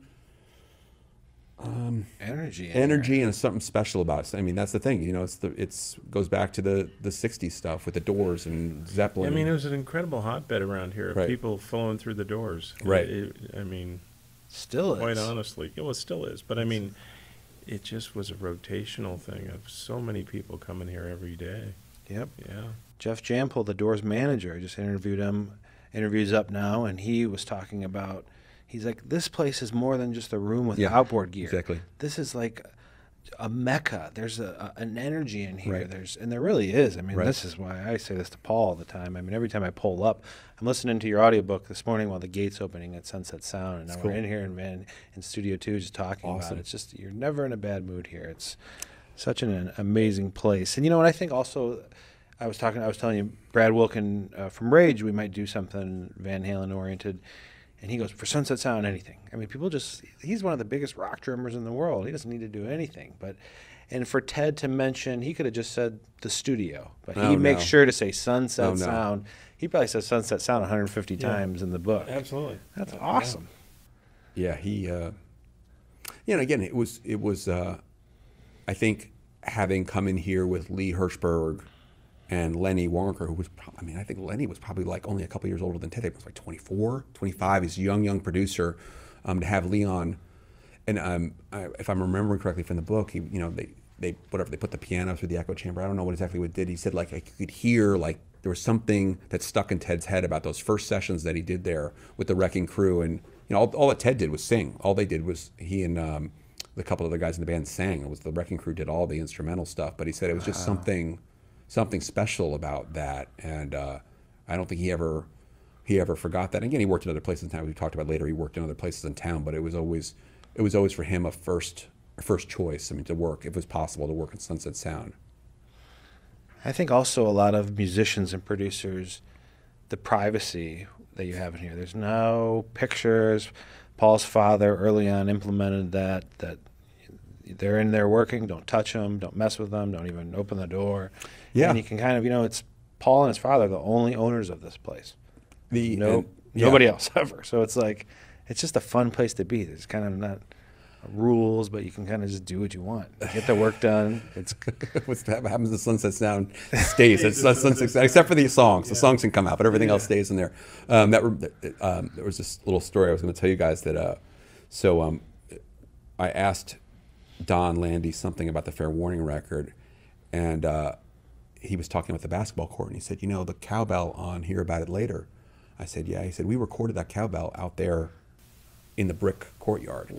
Oh, they did. Yeah, he said they said that the whatever, they had recorded the cowbell in the room with Alex. I think I don't know which studio they did it, and he said we wanted to see if we could make it whatever sound louder, and he said, yeah, we set up and they recorded the cowbell outside at the So I don't know how often that space has ever been used as a. I didn't know that. But yeah, did they record the cars revving up here too? Remember, there's a. No, that was done up at Eddie's house. For Panama. 5150. Yeah, that was the last album before Dave left. And that was done up at Ed's house. But yeah, I wanted to make sure to drop the cowbell knowledge on you guys. Like you can't forget about the cowbell. But yet, I don't know the exactly where it was, but he said that we did reverberated off the bricks and it sounded really, really great. I know they did the car, Eddie's 1971 Ferrari, up at 5150 for Panama. But didn't we hear that they ran something through to your parking spot and Eddie's car was there? His Volvo or something? Well, that's why I was bringing that up. Yeah, I remember someone's telling us that. Something about that, but I can't remember what. So they had the... my recollection, maybe this is what you're referring to, is the car horns for on Running with the Devil. Yeah, that. Right, they had a noisemaker that they used to use at concerts. They had basically gotten a car battery, and they had gotten someone to basically wire car horns in a series with a foot pedal. So you would step on the foot pedal, and it would go pom pom, and it was a noisemaker. And that's I don't know where they recorded that. But that was okay. That's what I'm thinking of. So it's when the horns, the Running with the Devil, when they slowed down the horns. I don't know where exactly that was recorded. The other thing that you maybe can confirm the story that Ted remembered, that when they went on the road, I think Roth abandoned his car here. Like basically, like he left his. Well, I read that in your book. Oh, but I don't it's too good to check, right? Yeah. You know, maybe it wasn't here, but Ted, you remember that? Like, it's just like, you know, just beat up like, or yeah, just whatever. Like, it just didn't start. He just left it there, and like, you know, like Ted shows up for some other session. Like, yeah, he's on the road, right? He's gone. He's gone doing his thing. But yeah, the car horns. I should ask those guys where that was, where they actually mic'd that up and did that. But yeah, that was something else too that is worth remarking. That Gene, they put that on the Gene Simmons demo. That it wasn't exactly the same, but it was a similar type of thing. So let's speak of the man of mystery known as Don Landee. The fans want to know. I want to touch down on this, and you know what a road for you though, from being in your high school listening to Jump, yep, and now you're going into the Van Halen vault with Don Landee and Ted Templeman. Can you touch down on that real quick? So you're researching. Sure. It wasn't just the Van Halen vault. So I want to make sure no one thinks I went to 5150 to an unauthorized entry.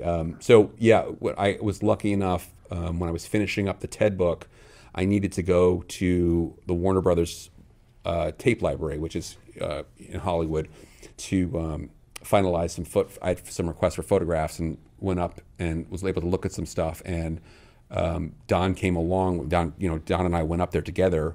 I'd never met Don in person before, and it was incredible. I mean, it was really amazing. They brought out some old tape boxes from Little Feat, and one of the guys in Little Feat, I don't remember which, unfortunately, I can't remember which guy it was, which of the gentlemen, might have been Billy Payne, maybe not, was an artist, and a lot of the tape boxes had these sketches on them. Now, at the time, they were like, well, who did the drawings? And Don knew. He's like, oh, one of the guys in Little Feat was an artist, and so the tape boxes would have, like, you know, hands, like kind of like cartoons, like 70s era cartoons on the tape boxes, and so they just, you know, they brought Don out some stuff, and it was incredible. Yeah, it was an incredible experience. I mean, honestly, it was. And they had our Sunset Sound labels on some of them. I don't remember. I don't remember that. I mean, they basically, the archivist brought them out on the table and like would kind of like, you know, let Don look at them. I tried to keep my grubby hands off the stuff and just sort of observe. But I presume, yeah, certainly like we talked about, the Time Loves a Hero album was done here in this room. A lot of the stuff, and the first Little Feat record, I think, was done. Some of it was done here. The second was Cold, Cold, Cold. But yeah, that was great. So there wasn't just when we went up there. And again, that was the first time I had met Don in person. It wasn't just, you know, to see Van Halen stuff. It was a whole host of stuff. They basically, you know, they were super excited to have Don up there, and they obviously know the history of how many albums he did for Warner Brothers, and they were tons and tons and tons of stuff, and was able to kind of show him some stuff. So he was. I think he enjoyed it. I think he enjoyed it. They, you know, kind of knowing that up there they have basically a copy of every single album that Warner Brothers ever made. Like, you know, it's like, you know, wow, it's amazing. Where is it? The Valley? Is it the Beacon storage place, that high concrete building? It's in Hollywood. I don't know the. I think that's where it's at. It's a like a vault. It's not over the hill though. It's here. No, it's that cold. You know what they call it? Iron Mountain. Ah, okay. So, you know, Ted's so complimentary of Don. He was giving Don a point on his albums, out of his producer's deal. Don is such an integral part of the sound. Did you really dive into the technicalities of kind of the miking and all? Did you research that stuff, or? I mean, the best I could. I mean, I think my understanding of it is like primitive, and I think Don and Ted were very, very patient with me as I tried to understand. You know, I didn't go too deep into that stuff with those guys, but you know, when you would talk to Ted or Don, for example, about the Eddie Van Halen guitar sound, and they would basically go, whatever, you might EQ this or do this to it, but he's like, it was the way he sounded in the room. Like, wasn't like, you know, Don especially is like, it's, you know, this whole idea that there's sort of this studio sound. It's like, it's partially, you know, it's true that the studio makes a difference, but it's the hands of the player, right? So like, I was able to accurately capture what was coming out of the speaker because we were in a great facility and had great equipment.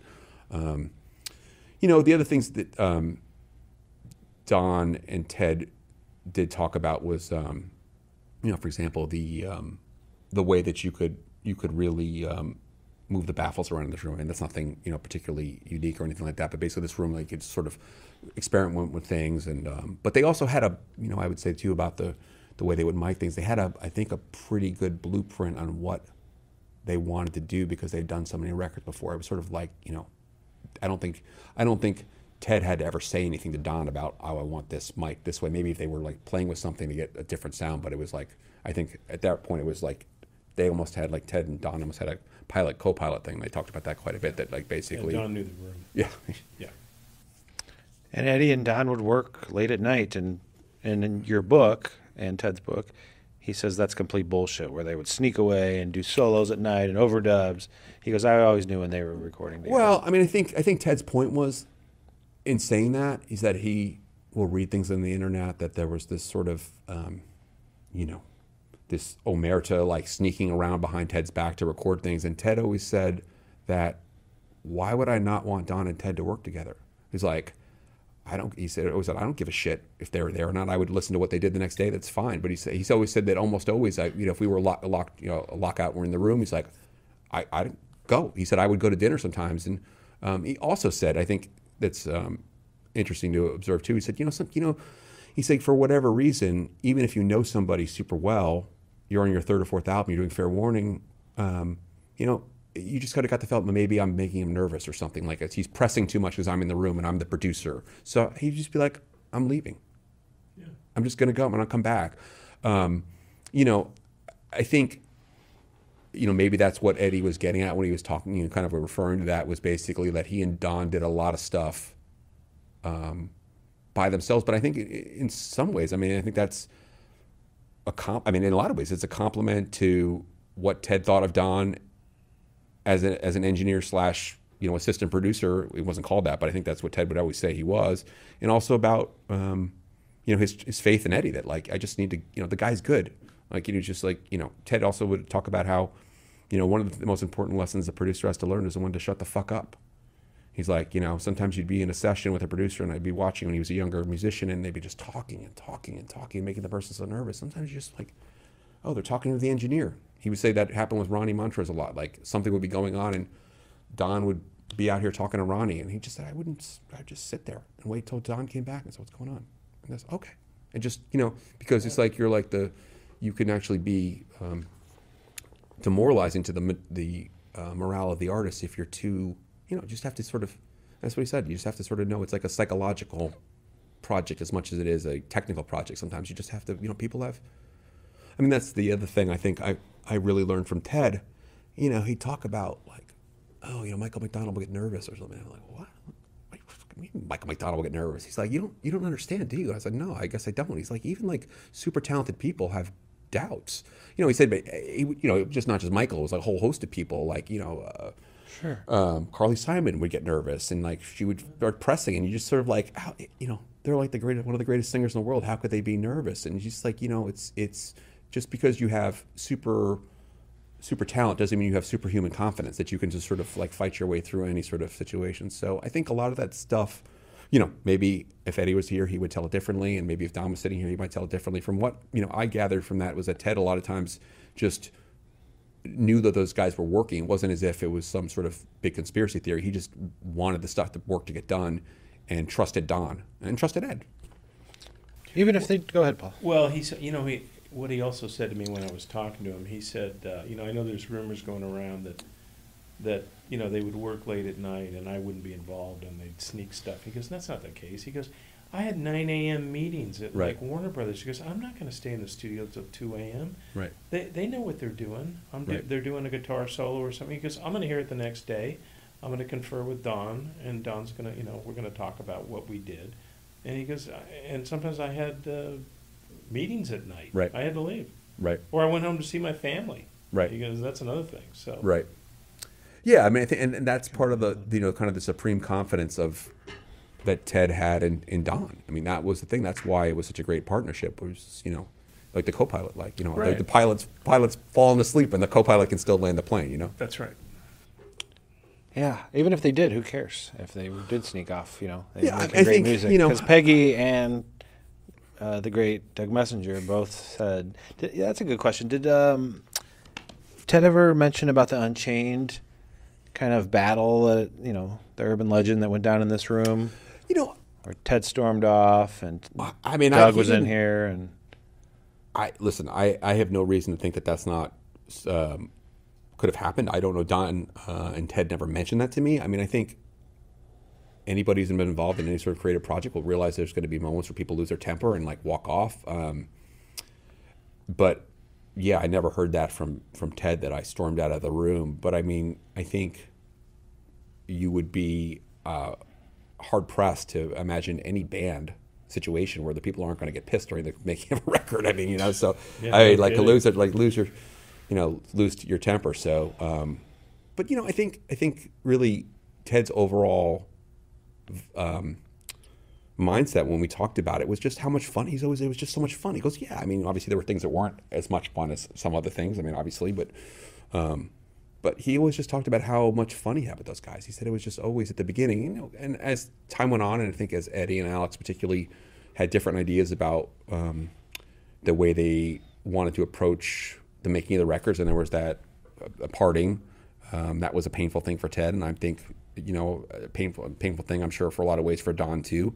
But, you know, especially he said in the early records, especially he said it was just, you know, they would come back to town after being on the road for 10 months and they'd be tired, but they'd be excited and they had these songs. He said it was awesome. You know, it was like, you know, he's like, they were so creative and they would always come up with this, you know, even songs like Everybody Wants Some, where there were no lyrics for it. Dave would come up with this. I mean, that's what you're talking about, like, having Dave sing in the vocal booth and sort of doing all of this X-rated vocals, and they're like, you know, Ted and Don are like dying laughing, knowing they can't actually ever use any of these vocals, but the band is playing and there's this great vibe. And, you know, he said that was what was fun about Van Halen. So, you know, I think for whatever Doug might have witnessed or whoever might have witnessed in terms of bad moments, I just don't think, I mean, I don't think Ted's trying to sanitize anything. I just don't think it's like stuck in his mind where he's like, you know, there were certainly things he remembered about, you know, other things later when the band was breaking up and there was hard moments, but in the early records, he doesn't, you know, he never was like, oh, it sucked, it was terrible. It was just, you know, it was like, great. I mean, you know, you're working with Van Halen and Sunset Sound and you're making platinum records and kind of consistently. I think it's pretty hard to be in a bad mood with that. What did Don say about the time with Van Halen? Obviously, we know what Ted said through your book and what you just mentioned right there, but I mean, did Don say anything significant when you spent the, you know, about working with Van Halen? Yeah. I mean, I think he worked with so many artists. Did I mean, I think he, you know, whenever I talk to Don about Van Halen or any of the artists, I mean, I think he talks about just how talented they are. I mean, I think that's the thing that it might be easy for everyone to kind of understand if you think about someone like Don, who doesn't really like to do interviews and doesn't want to be in the public eye. I mean, he like really gives all the credit to the artist. He's like, oh yeah, and we all know that that's not, you know better than I do, and you know how much a good engineer makes a difference in how a record sounds. But you know, I think Don has great appreciation for the fact that he worked with everyone from the Everly Brothers to Neil Young to Eddie Van Halen to Ronnie Montrose to Lowell George to Michael McDonald to Tom Johnson to Pat Simmons to Carly Simon, Van Morrison. I think, you know, I don't think Don is a guy who's going to sit there and read his own press clippings, but I think on the other hand, I think he has a tremendous appreciation that he went from being a kid, I think grew up in Santa Monica, I hope that's right, you know, wanting to make records to basically coming up here, and I think he told me applying for a job and being sent away because he was inexperienced, and he, you know, as a young kid, and then ends up at TTG as we talked about, then Sun West, and then finally gets to make make music here with Ted, who he had met during the Harper's Bizarre thing. So I think for Don, it's the whole, I think he's very proud of his discography. I mean, he did some incredible stuff, a lot of albums that people, like, you know, people that stuff like, we mentioned, you know, he worked on one of the first Doors sessions, maybe outside of Sunset Sound, which was done at TTG. Yeah. Waiting for the Sun. Waiting for the Sun. Yeah. You know, Gordon Lightfoot. Oh, wow. Neil Young. And I just actually, Don just told me a great, you mentioned Neil Young had been in here recently, right? Yep. He told me, I'll tell you a great Neil Young story that Don just told me. And I, you know, occasionally I'll look through Discogs and I'll write him a note and say, oh, I didn't realize you worked on this. He goes, oh yeah. So I think it was with Lenny, I could be wrong. They worked on the first or second Neil Young record. And Don was working at Sun West Studios at the time, and I don't know if Don was locking up. He was, like you said, the last one to leave, and there was like a knock at the door, And it was, you know, opens the door of the studio, and it was Neil Young, and it was Neil said, hey, Don, is your last name spelled, your first name spelled with two N's or one? And he said, two. He goes, that's what I thought. They're going to get it wrong in the liner notes. Okay, I'm going to go fix that. And he said that, as he's like, he's a gem. He was like how many artists would bother like going to find the second engineer or whatever, or the, you know, the engineer to go and like make sure. He's like, I thought I knew they were misspelling your name. I'm going to make sure that's right and made it, and it's right on that. You know, cause a lot of times they will say like Don Landee or you know with one N, but he said like Neil actually showed up. He got it right. So it was, you know, I think he's, you know, I think he's very aware that, you know, that in the whatever 20 plus years he did it, he really worked with, you know, that's pretty much the peak, the pinnacle. What are you going to work with that's better? Your book was responsible for kind of reconnecting them. Yeah, I mean, I think one of the things that's kind of quirky about that was that. That I was able to, I reached Don separately than I reached Ted, and you know, and working on the Van Halen Rising book, I talked to Don once and I talked to Ted once, and then when I went to do the, you know, I worked working on the Templeman biography book, I would do a little bit more back and forth, and I'd be like, oh, you know, I'd email Ted, and I'd say, oh, I just spoke to, you know, I just talked to Don. Oh, how's he doing? Oh, good, you know, and there was just, you know, it was one of those things where I think they hadn't. Talked as much, and they, you know, they email more now, but I sort of like, you know, not by design, but sort of forcibly, kind of like, you know, because actually Don was, you know, everyone should know, I mean, beyond the photographs, Don was absolutely instrumental in making of the Ted Templeman book, you know, classic engineer, like doesn't really want any credit, but was super helpful, like with a lot of things, like he has, you know, some tape boxes and just some paperwork and just sort of has a good memory of things and could sort of fill out some holes. And like, I'd be like, you know, Don, who was this? Who else worked on this record? And he'd be like, oh, I don't remember a name. And I go back to Ted, and he goes, that's right. Don remembers. You know, Don was able to really fill out some stuff. So yeah, they were able to kind of reconnect in that sort of way. But that's phenomenal. Yeah, they are. Well, Mr. Landee or Mr. Templeman, we don't even have to have cameras going. We could have a nice cup of tea for you. We'll sit here, just have the microphones and discuss. And the door's always open. 60th year anniversary this year. We didn't get to celebrate it last year, so since COVID, but. Trying to go through all this stuff and document what we can. Greg is laughing. It's they're rolling out the red carpet. I mean, yeah, it's like. Yep. It's just, to be honest, it drives me nuts that Mr. Templeman's right down the street and we're in here talking about him, and I think he wants to be here. I can feel it. Let's kick it back to Eddie. 75, 76, his guitar playing is just going to new levels. And we were talking earlier, if Van Halen 1 was made in 1975, it'd be a completely different album. Yeah. What are your thoughts on that? What's Eddie doing in 1975 and 76? Yeah, I mean, I think, you know, I can't take full credit for this. I talked to a guitar player who was around on the scene at that time, who kind of really, I asked this similar type of question. He was like, don't you get it? And I said, well, no, I don't think I guess I do. He's like, all of the things that Eddie sort of became most known for, the two-handed tapping, the really crazy tremolo bar stuff, the super overdriven guitar sound. Like Eddie was kind of toying with all those things in 75, 76. He had those pieces of things, but it all sort of kind of came together for him as a guitar player in 77. And I you know, the analogy I would use is almost like if anyone's a fan of the NFL or the NBA draft, they'll talk about, has a player peaked yet? Like, in other words, is someone going to be like, you know, like the, I live in Oklahoma now, so the classic example is kind of Brian Bosworth, who was like an incredible, dominant college football player, and he never really converted into the pros to be that same type of dominant player. Like, when is the person going to peak? You know, and Eddie hit that peak and then stayed on that, you know, that stayed on that level for that years following it. But yeah, it's an interesting thing to think about if they had been signed. I mean, I think you can hear it on the Gene Simmons demo. It's a different, he's not doing any of the two-handed tapping, which sort of became his trademark. And it's just, there's not any of the whammy bar stuff, and really his whole, you know, the way he's attacking the strings even, it's not quite as aggressive as he did on the next year. So it's just for, you know, just a kind of, I think, a happenstance and good fortune that whenever Ted kind of got onto them, that was sort of when they were, ascending, and that to that peak that Eddie really, yeah, I mean, we can kind of hear that snapshot on that moment in time with Van Halen 1, where it's just you know, everybody was like jaw drops. Yeah, life has its own, you have to be patient, you know, it just kind of runs its own course. And it's just things, it's like why, how Van Halen wasn't signed until a certain point, you know, it's just, and that's also went along with Eddie's guitar playing. Yeah, and I think the thing about with, you know, they work themselves out. The sign, yeah, the signing thing. I mean, I think you also had someone with Ted Templeman who had a big string of hits with the Doobie Brothers and had really was on the rise and had the, you know, had the cred inside the company to be able to go to Mo Austin and be like, we should sign these guys. And I, you know, Mo apparently liked them. Ted always talked about how Mo was into Hendrix and the Kinks and kind of liked harder rock. That was kind of like if Mo, like the Who, if Mo liked anything, that's what he liked more than the soft rock stuff.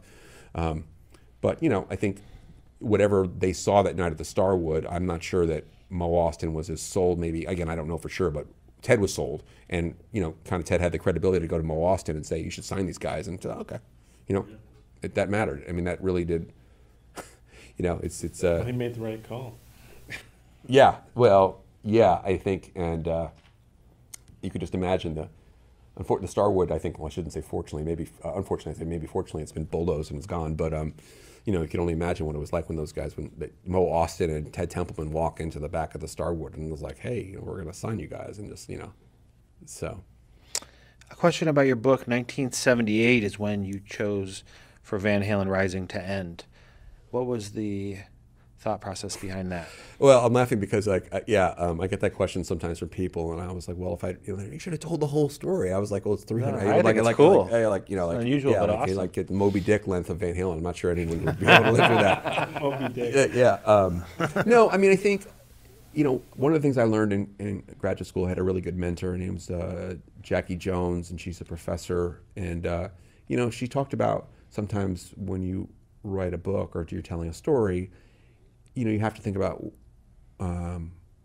where to end it. It may not always end in, like, the, basically the chronological end to it doesn't have to necessarily be that spot that everyone thinks it should be. Like, in other words, why didn't you take the book up to 1984? But, you know, the other thing was that, for me, that was sort of the culmination of what those guys had worked. Anyway, it sort of seemed like the natural end of the book because they had worked so hard to get the record deal, and then they go out and they're able to sell 2 million copies of an album that really, even Ted was like, you know, I didn't know what it was going to do. He said, I didn't think it was going to sell 2 million copies. I thought it was a good band, and I thought we would have a good foothold. Like you said, like, you go to the second record. Yeah. I mean, it wasn't like Ted was like, well, it's definitely going to sell, you know, it's definitely going to sell 10 million copies, but by, you know, by 20 years later, you just hope for a, you know, a good start for something to build off of it. And so to have that be the close of the book, I mean, for me, that's the triumph of what was the first, whatever, the first chapter in the Van Halen saga was this get the deal ending, you know, being the kind of the wrap up, and then them going on the road and coming back and being,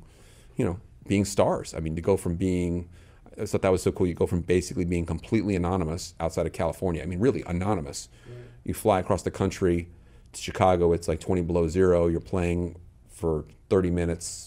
At 7:30 at night with no one in the room, to the end of the tour where you're playing stadiums and upstaging bands like Black Sabbath in Boston, and that's, you know, it's a great success story. Yeah, and that's they're at their pinnacle starting. That was good. A few more questions. 5150. For those who have been living on the moon, was Eddie Van Halen's studio in his backyard, his home studio. Ted has said that it was very uncomfortable in there. It was smaller. The room didn't sound good. Numerous other things. Is that correct? Well, I don't know if he ever said the room didn't sound good. I think he said it sounded different than what he liked. I think that he was always very clear with me that it was a matter of taste. He said that, you know, what Eddie and Alex and Don were getting out of 5150 was, you know, was something that was sonically unique, but he said, you know, you couldn't, there was no ability to generate a room sound up there, and that was one thing that really was difficult for Ted. He said that's why, like Sunset, you could get a good room sound. He also talked about, in terms of the comfort level, when 5150, again, this is Ted's take on it, when 5150 was being built initially, it was supposed to be a demo studio, and what I mean by that was that it was supposed to be a place where, instead of having to use a little 4-track tape on a coffee table in Eddie's bedroom or something, or his, you know, he'd actually have a room where they could actually have a little ability to record, like a little tiny drum set or whatever, and just to be able to record. It said that after Don, who with Howard Weiss built the studio up there, and it sounded so incredible that that's when those guys approached Ted and said, we should try to do a record up here. And at the time, Ted said it was really unfinished. So you look around this room, it's a built-out finished studio. There were exposed 2x4s. There were things that were like wires on the floor. He said that the patch bays, the only one who could actually decipher the patch bays was Don, that Don had it all memorized. And so he said, like, I don't know about this. But he said, you know, those guys were really excited about what they were getting. And he said, look, he said, it's a matter of taste. He's like, but it wasn't what I liked sonically. I don't think he meant it, he would say it sounded bad. It just was different. He said, I liked the sound of Sunset. And the other thing he said that was, I think, relevant here, a couple of things, is number one, we look at the control room, right? I'd never been in here before, but it's much bigger than I actually expected. But he would talk about how, because 5150 was a relatively small space, he said it was very confined and just very claustrophobic. So he said that for him, that was a tough thing. He also said that when he works at Sunset, or he worked at Amigo, correct me if I'm wrong, Don was always on his... right. Left. On his left. Yeah. And he's on the right, on the producer's table on the end, on the right. And Don's working the board from the middle to the left. And at 5150, it was flipped. Yeah. But, Ted was always...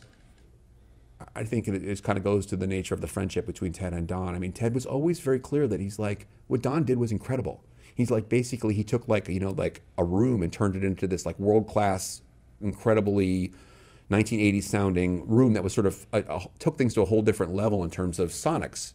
So he was always very careful to say that even though it wasn't what I would have preferred, it just kind of, to have Don have built that thing by hand. He's like, Ted said to me, Don was like a pilot who could build the 747 by parts. You'd leave the guy alone in a warehouse, for 2 months, and you come back and the 747 would be together. He said that's and then he could fly the plane. That's what he said. So he said, for him, there was that. And he also, I think, wanted to try to exercise some caution with those guys to be like, look, I'd been to home studios before. He had been, for example, to Brian Wilson's house and sort of seen what can happen when there's no meter running, so to speak, and there's not a lot of...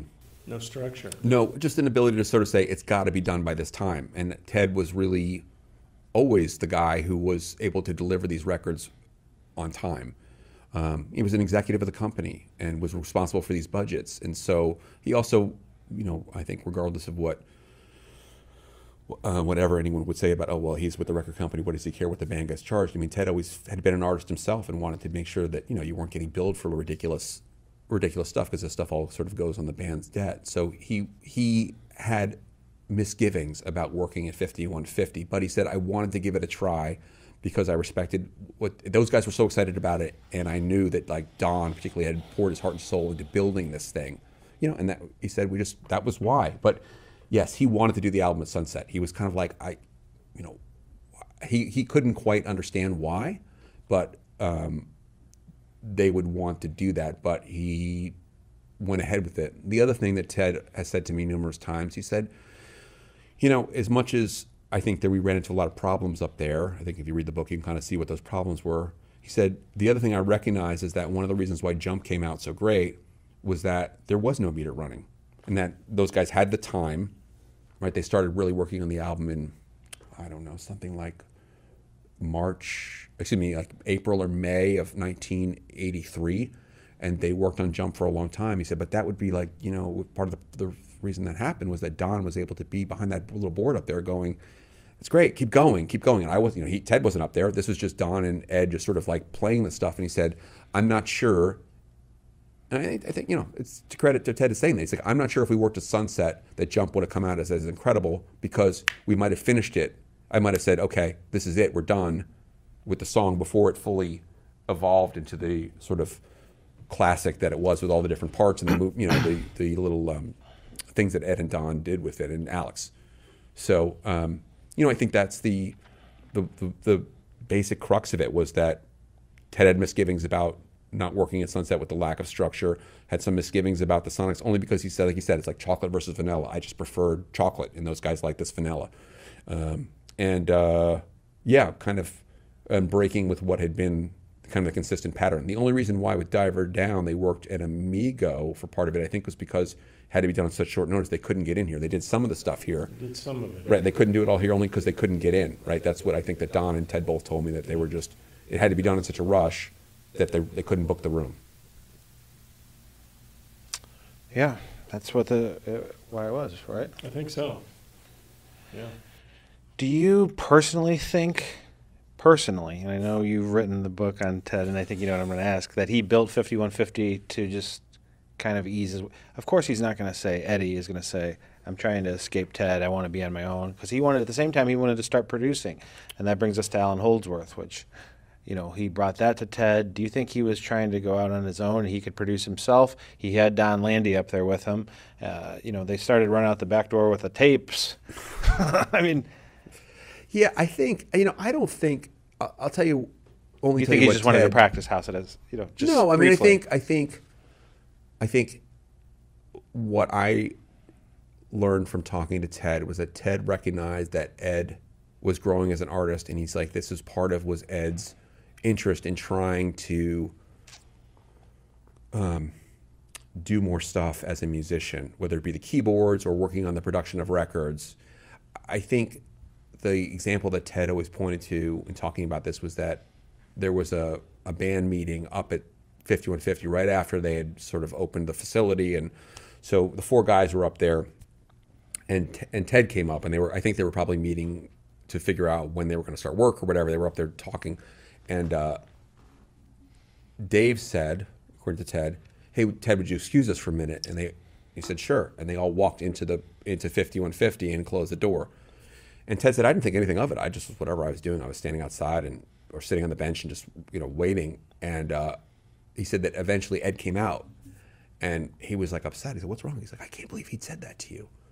What are you talking? And Ed said, what are you talking about? He's like, oh, he should have invited you, and I can't believe he said that to you. Like, he, you know, basically the implication was that Eddie felt angry that Dave had, you know, I don't know that Roth meant anything by it, but basically that he was trying to shut Eddie, felt that Eddie was afraid that Ted was thinking, oh, they're already trying to shut me out of this place. But, you know, he said that wasn't like what it was like at all. I just think, you know, there was a difference of opinion, especially about the keyboard material, right? That started to be, you know, I think for... It's too poppy. It should be more raunchy.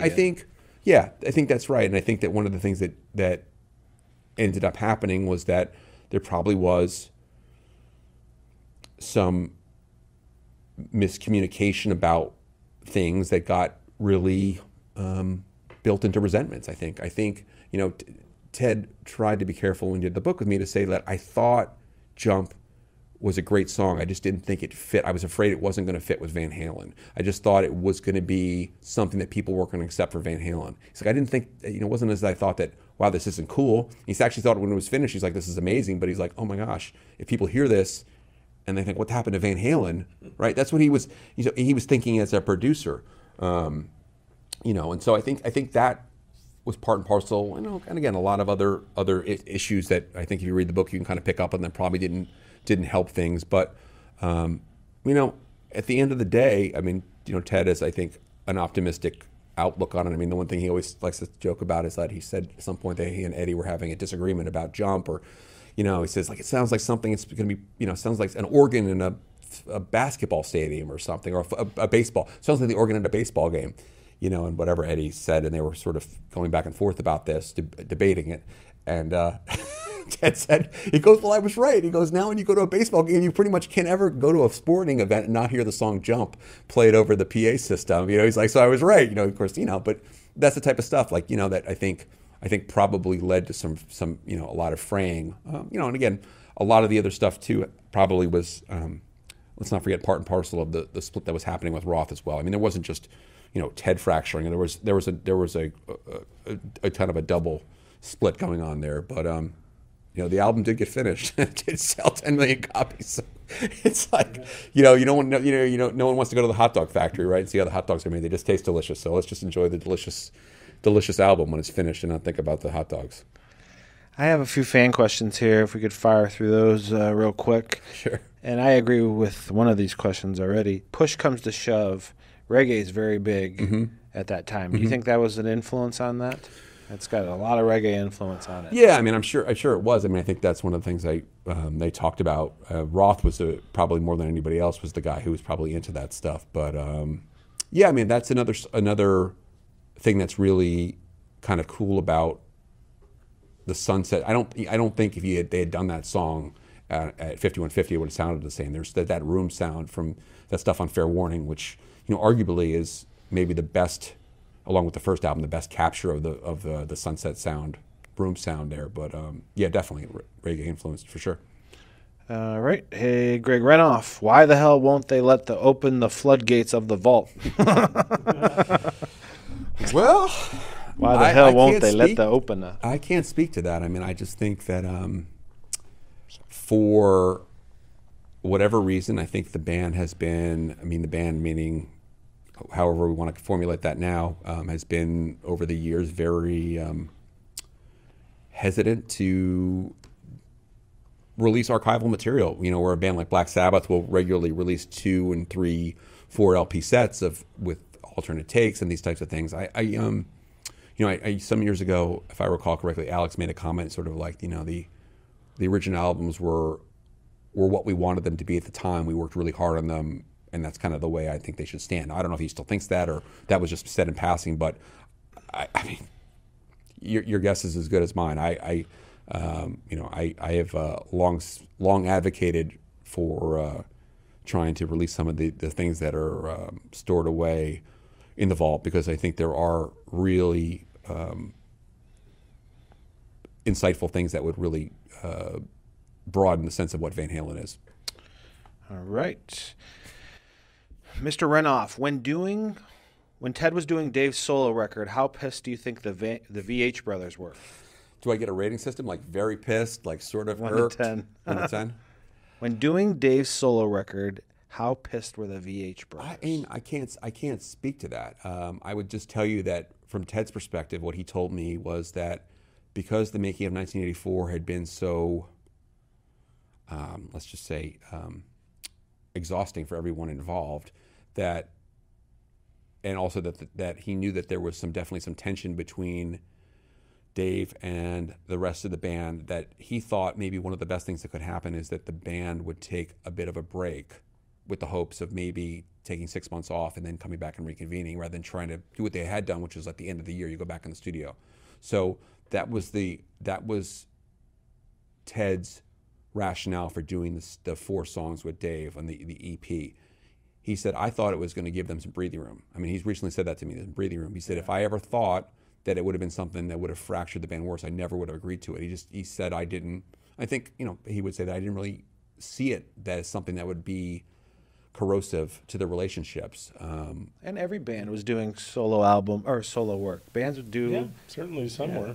Yeah. Yeah. He saw like, oh, okay, so Dave will do his solo project. It'll run its course by March.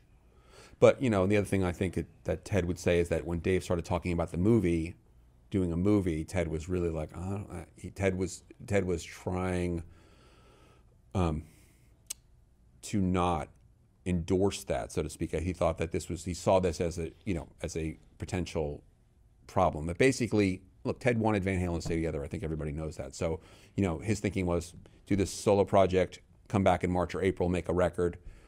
Ted was then, you know, by that point, Ted had already been sort of, Ed had already, I think probably Alex presumably had already kind of decided that Don was going to produce their next record or not Ted.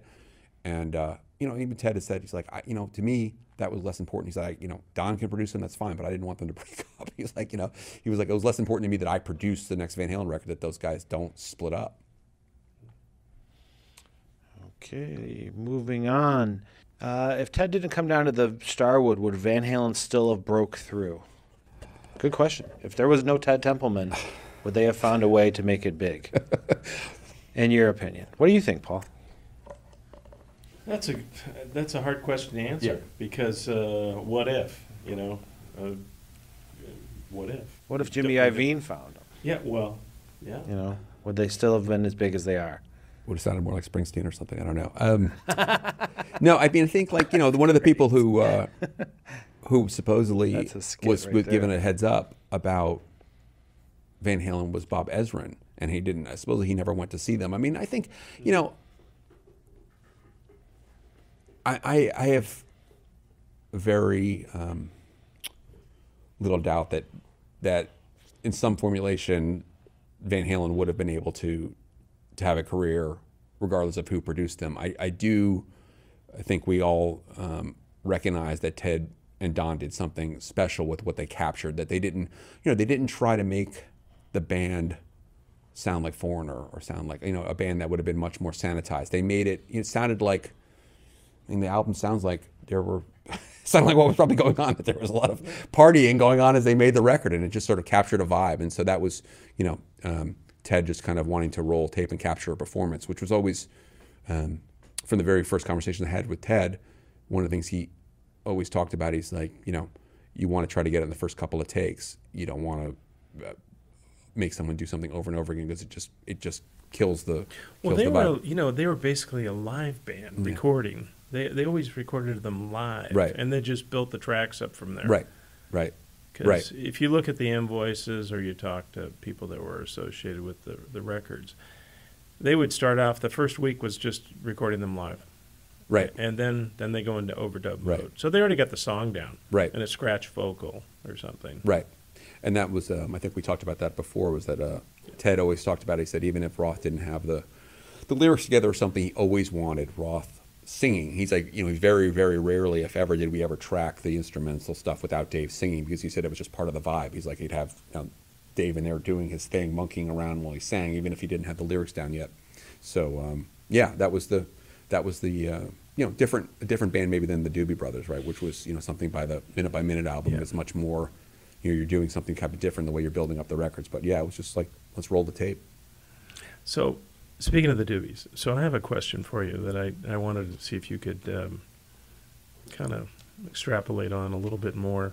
That I read in your book, it was kind of shocking that that they brought Michael McDonald in to help with a song on one of their records. Is that right?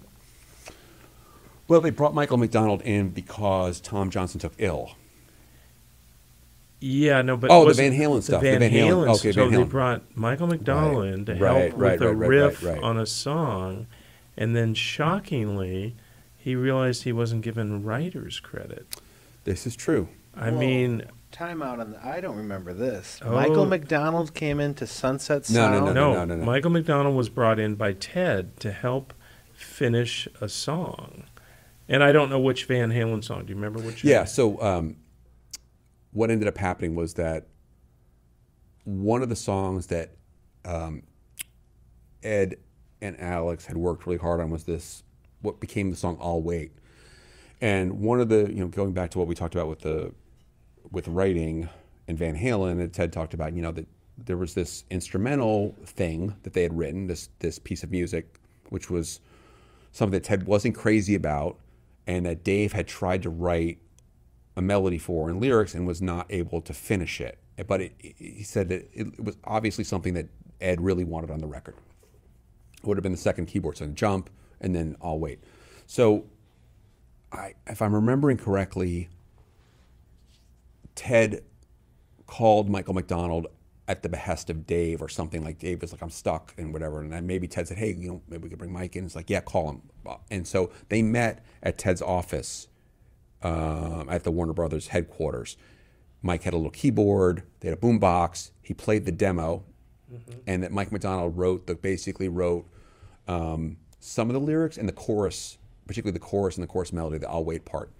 There was Mike sang it, and those guys heard that tape, and they were like, that's it, we've got it. And so, yes, but when the Van Halen 1984 album came out, the writer's credits didn't list Michael McDonald under "I'll Wait," even though everybody knew, who in Van Halen knew, that Mike had worked on the song. So there was a couple of phone calls fielded, and there was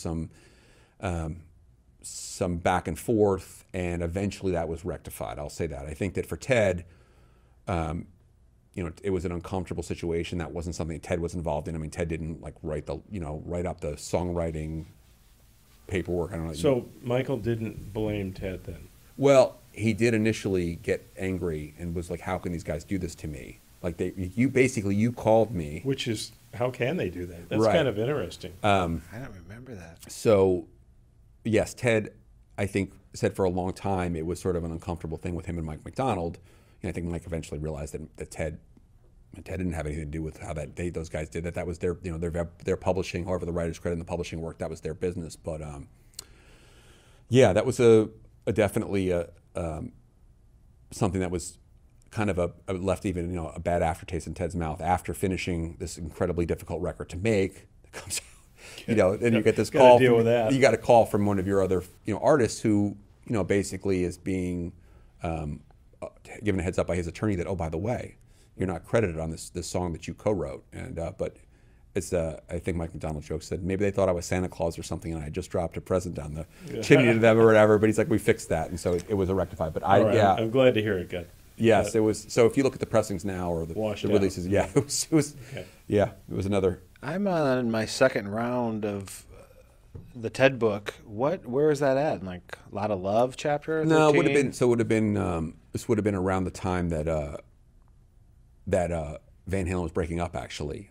So this 14 chapter. Yeah, it would have been. Well, it would have been in early 1984. It would have been a year before they broke up, but it would have been early 1984 after.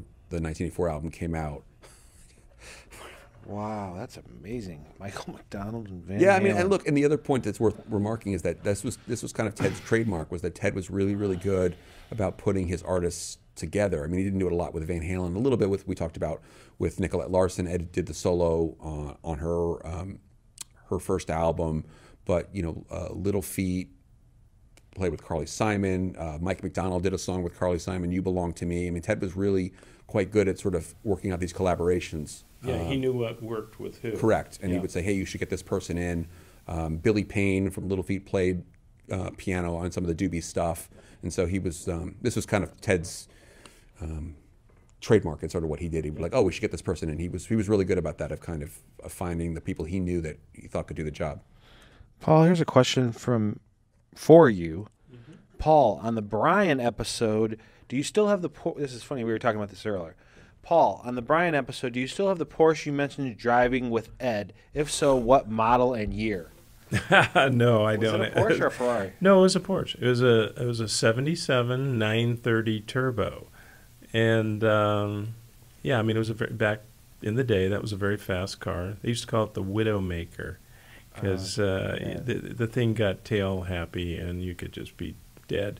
No, Ed took me for a ride in my car that, I mean, it was frightening. Well, in fairness, it was a test drive. I mean, he was thinking about buying it. It was a test drive, but it was like in the middle of the road with traffic in both other directions and flying down at 80 miles an hour. What street? Coldwater Canyon. Pretty scary. Mountain. Yeah, just off of Mulholland. Well, he put it through his paces. I mean, he did. Luckily, we didn't go off the edge. Did you tell him that story earlier? Because we were discussing Ted being scared riding in Eddie's Porsche when he'd pick him up. Yeah, he told me. I talked to Ted over the phone. Oh, wow. He was telling me about this horrific ride he had with Eddie, and he said, I'm never going to get in the car with him again. And I go, well, let me tell you about my story. And he goes, oh, you got one too? And I said, yeah, I do. Wow. So, anyway.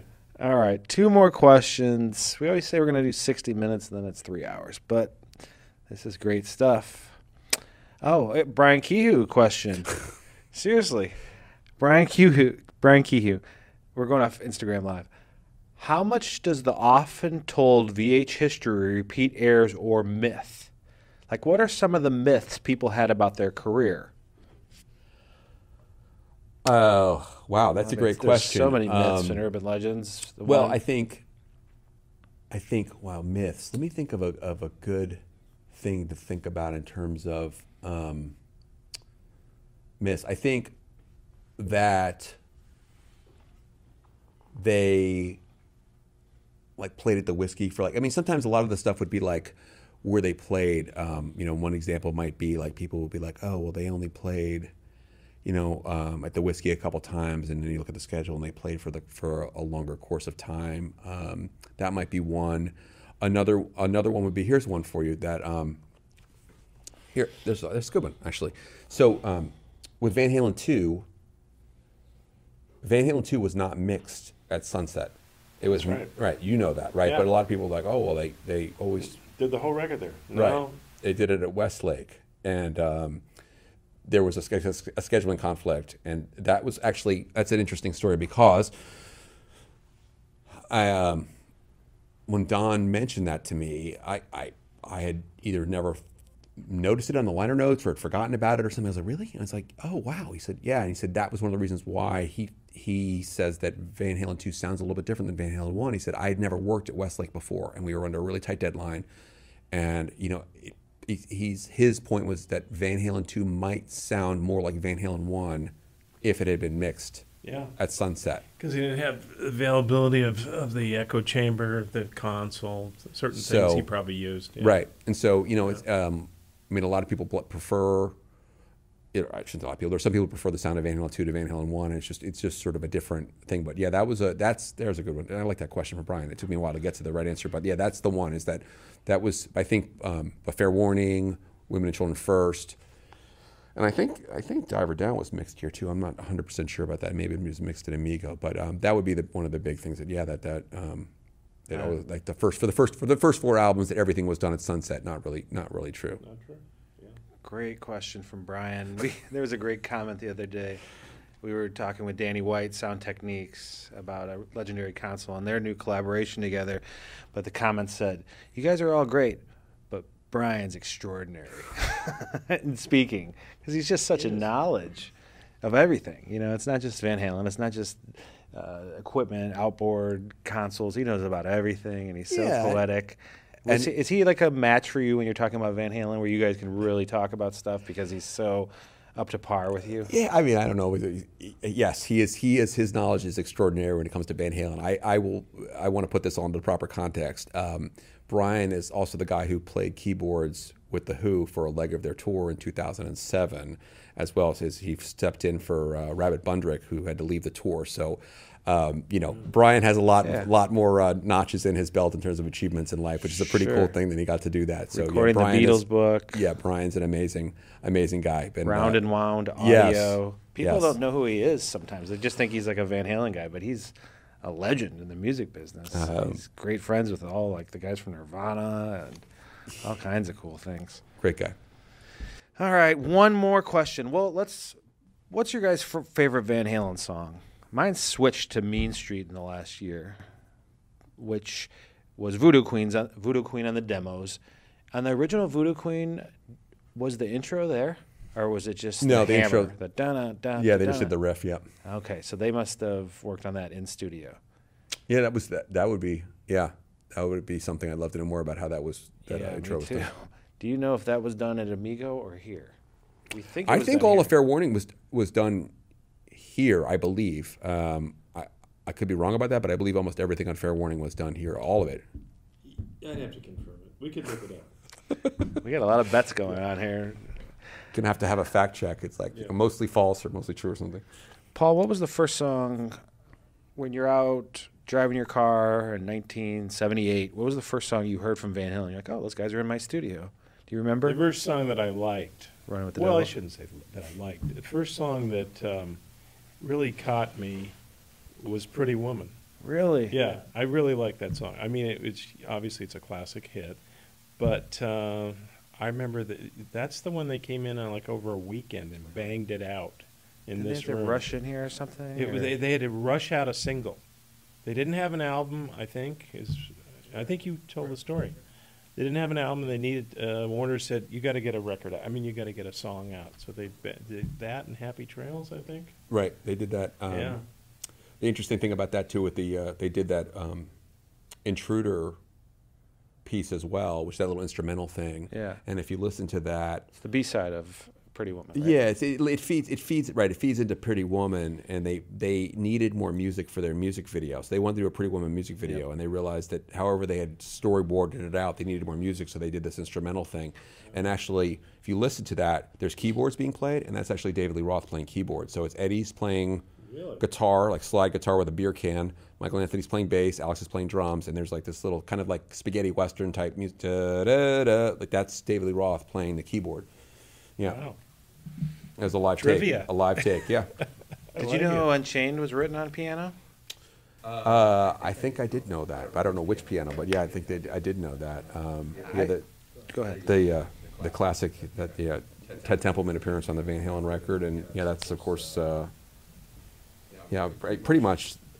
If you're going to pick a favorite song for the average Van Halen fan, I think like that's going to be the winner, and like for a lot of people, like sort of like the hardcore, you know. I'm including myself in that, and I'm certainly not saying that with any more than anything less than reference for those people. But like, you know, rather than saying Jump or Panama, like the Unchained is usually in the top 5 or 3 for most people because of that, the riff and everything, you know. Mean Street, though, where does that lie in your top 10 Van Halen? Yeah, I mean, I think, you know, for that breakdown, when I'm riding my bike, listening to that, I leave it on repeat sometimes. Yeah, unbelievable. That whole album.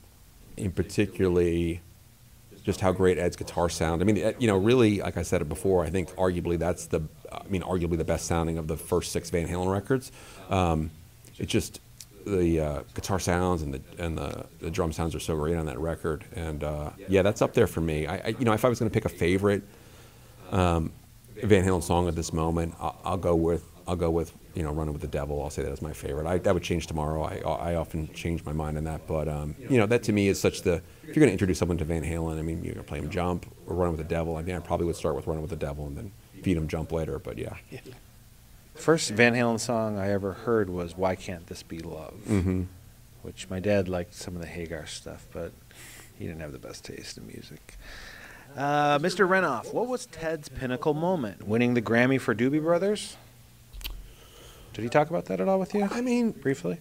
I think he had a lot of pinnacle moments. I mean, I think for him, when he talked about winning the Grammy Award for the Doobie Brothers, he talked about how unexpected it was because the album, when it was finished, that band had just about broken up, and in fact did break up. They broke up like just a few months, like 6 weeks after that album came out. They split and then they reformed. Some of the guys left, like Skunk Baxter left.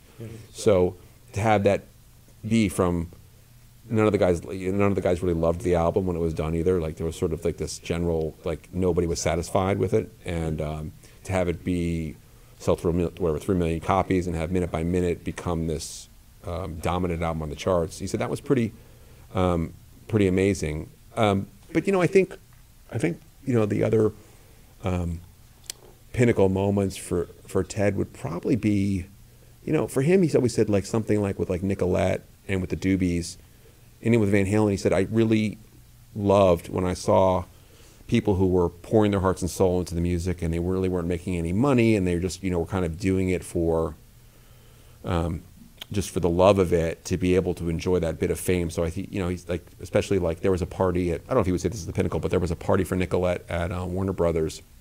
She loved to roller skate, and they brought out a big cake. There's a picture of it in the book, a big cake with roller skates on it, you know, and he said like she went from being a background singer for Neil Young to being a girl with a gold record. He said it was incredible, you know. And yeah. I think for the Doobies, the same thing, to have like, he said where the Doobies are in their little house in San Jose, this little hovel they lived in, eating cold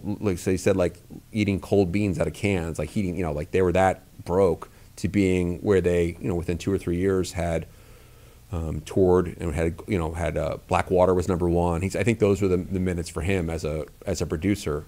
But you know, Ted as an artist did some really cool things too. He got to play trumpet with Louis Armstrong when he was in Harper's Bizarre, and he got to like be on television with George Burns. I mean, he got to do, you know, some pretty cool stuff. I mean, there's some pretty fun clips of Ted on YouTube. If you look Harper's Bizarre, it's like, you know, it's a pretty. When he looked like Surfer Boy. Yeah, he was Surfer Boy haircut. Yeah. He got to tour with the Beach Boys, and so that was what was fun about doing the book. There were a lot of people, but I think that's probably fair.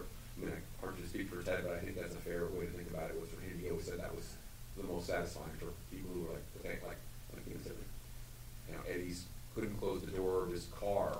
He was so broke, he had guitar strings wrapped around him to keep the door shut, to be where he could afford abortion. I said that was like satisfying for him. I'll bet. Amazing. I could sit here and talk with you all day, all night. Order pizza, set up little tents over here. I think you have to go to dinner. Yeah. Well, I can't tell you how much we appreciate you coming in. It was nice meeting you through Brian. I don't know, it was 9 months ago, and me, Paul, Zoomed with you a few times. I've spoke with you on the phone. about Van Halen and other stuff. I think your work has, you know, been recognized and people love it. It's so in depth, and you know, it's great that people have such accuracy from Ted Templeman too for the Ted book. You know, it's there's no other book Ted has. No, the volume 2, the Ted outtakes. Yeah, no, I appreciate that. I appreciate the hospitality, and it was a true thrill to come in here after years of reading and writing about this place. It's there's a real sense of history, and like I said, it's just yeah, it's incredible. Really is incredible. So I really appreciate the hospitality. Oh, thank you, Greg. Thank you so much for coming. I loved your book. I got to tell you, I learned more about Ted than the 20 years, you know, by reading your book than the 20 years when that he came in here. Well, thanks for saying that. Yeah. I got to give a shout out to the Van Halen news desk. I always see our interviews on there. They give us a lot of exposure. Do you know those guys that run that page? I do. Good guys. Okay. Jeff Hausman has been a Van Halen fan for many, many years, and, you know, has carried the torch through the good times and bad times of, you know, Van Halen's basically radio silence to the years when they're like touring, and so he's a great friend of mine, and does a really, really good job at the Van Halen news desk. Next time we have to bring the jumpsuit in. Paul has the jumpsuit from he has the Van Halen jumpsuit from 1984. Yeah, from 1984, yeah. It's just hanging in his closet. We could do a whole episode on that jumpsuit. Gracious enough to give me one. That is cool. It won't fit anymore though. Anyway, if it did, you'd wear it every day. Yeah, I could be wearing it every day. Yeah. Speaking of artifacts, we're all fans here. That's why we're doing this. We're not charging any subscription. We're just putting up for fun. We want to investigate Van Halen. We have the work orders. We've printed 100 of them, and you can go to sunsetsoundstore.com and use the code TED10, and that's going to get you 10% off one item, any item in the store. But the demo work orders are when they came in here and did the 25 tracks. We have that work order. It's a great thing for collectors, anything. You have one. I do. I've got one. Paul has the original. And then I had one other thing. Oh, the book. Yeah, we wanted to mention the book. What's the title of the two books? So Van Halen Rising. Yep, and Ted Templeman, A Platinum Producer's Life in Music. And they're both available at Amazon.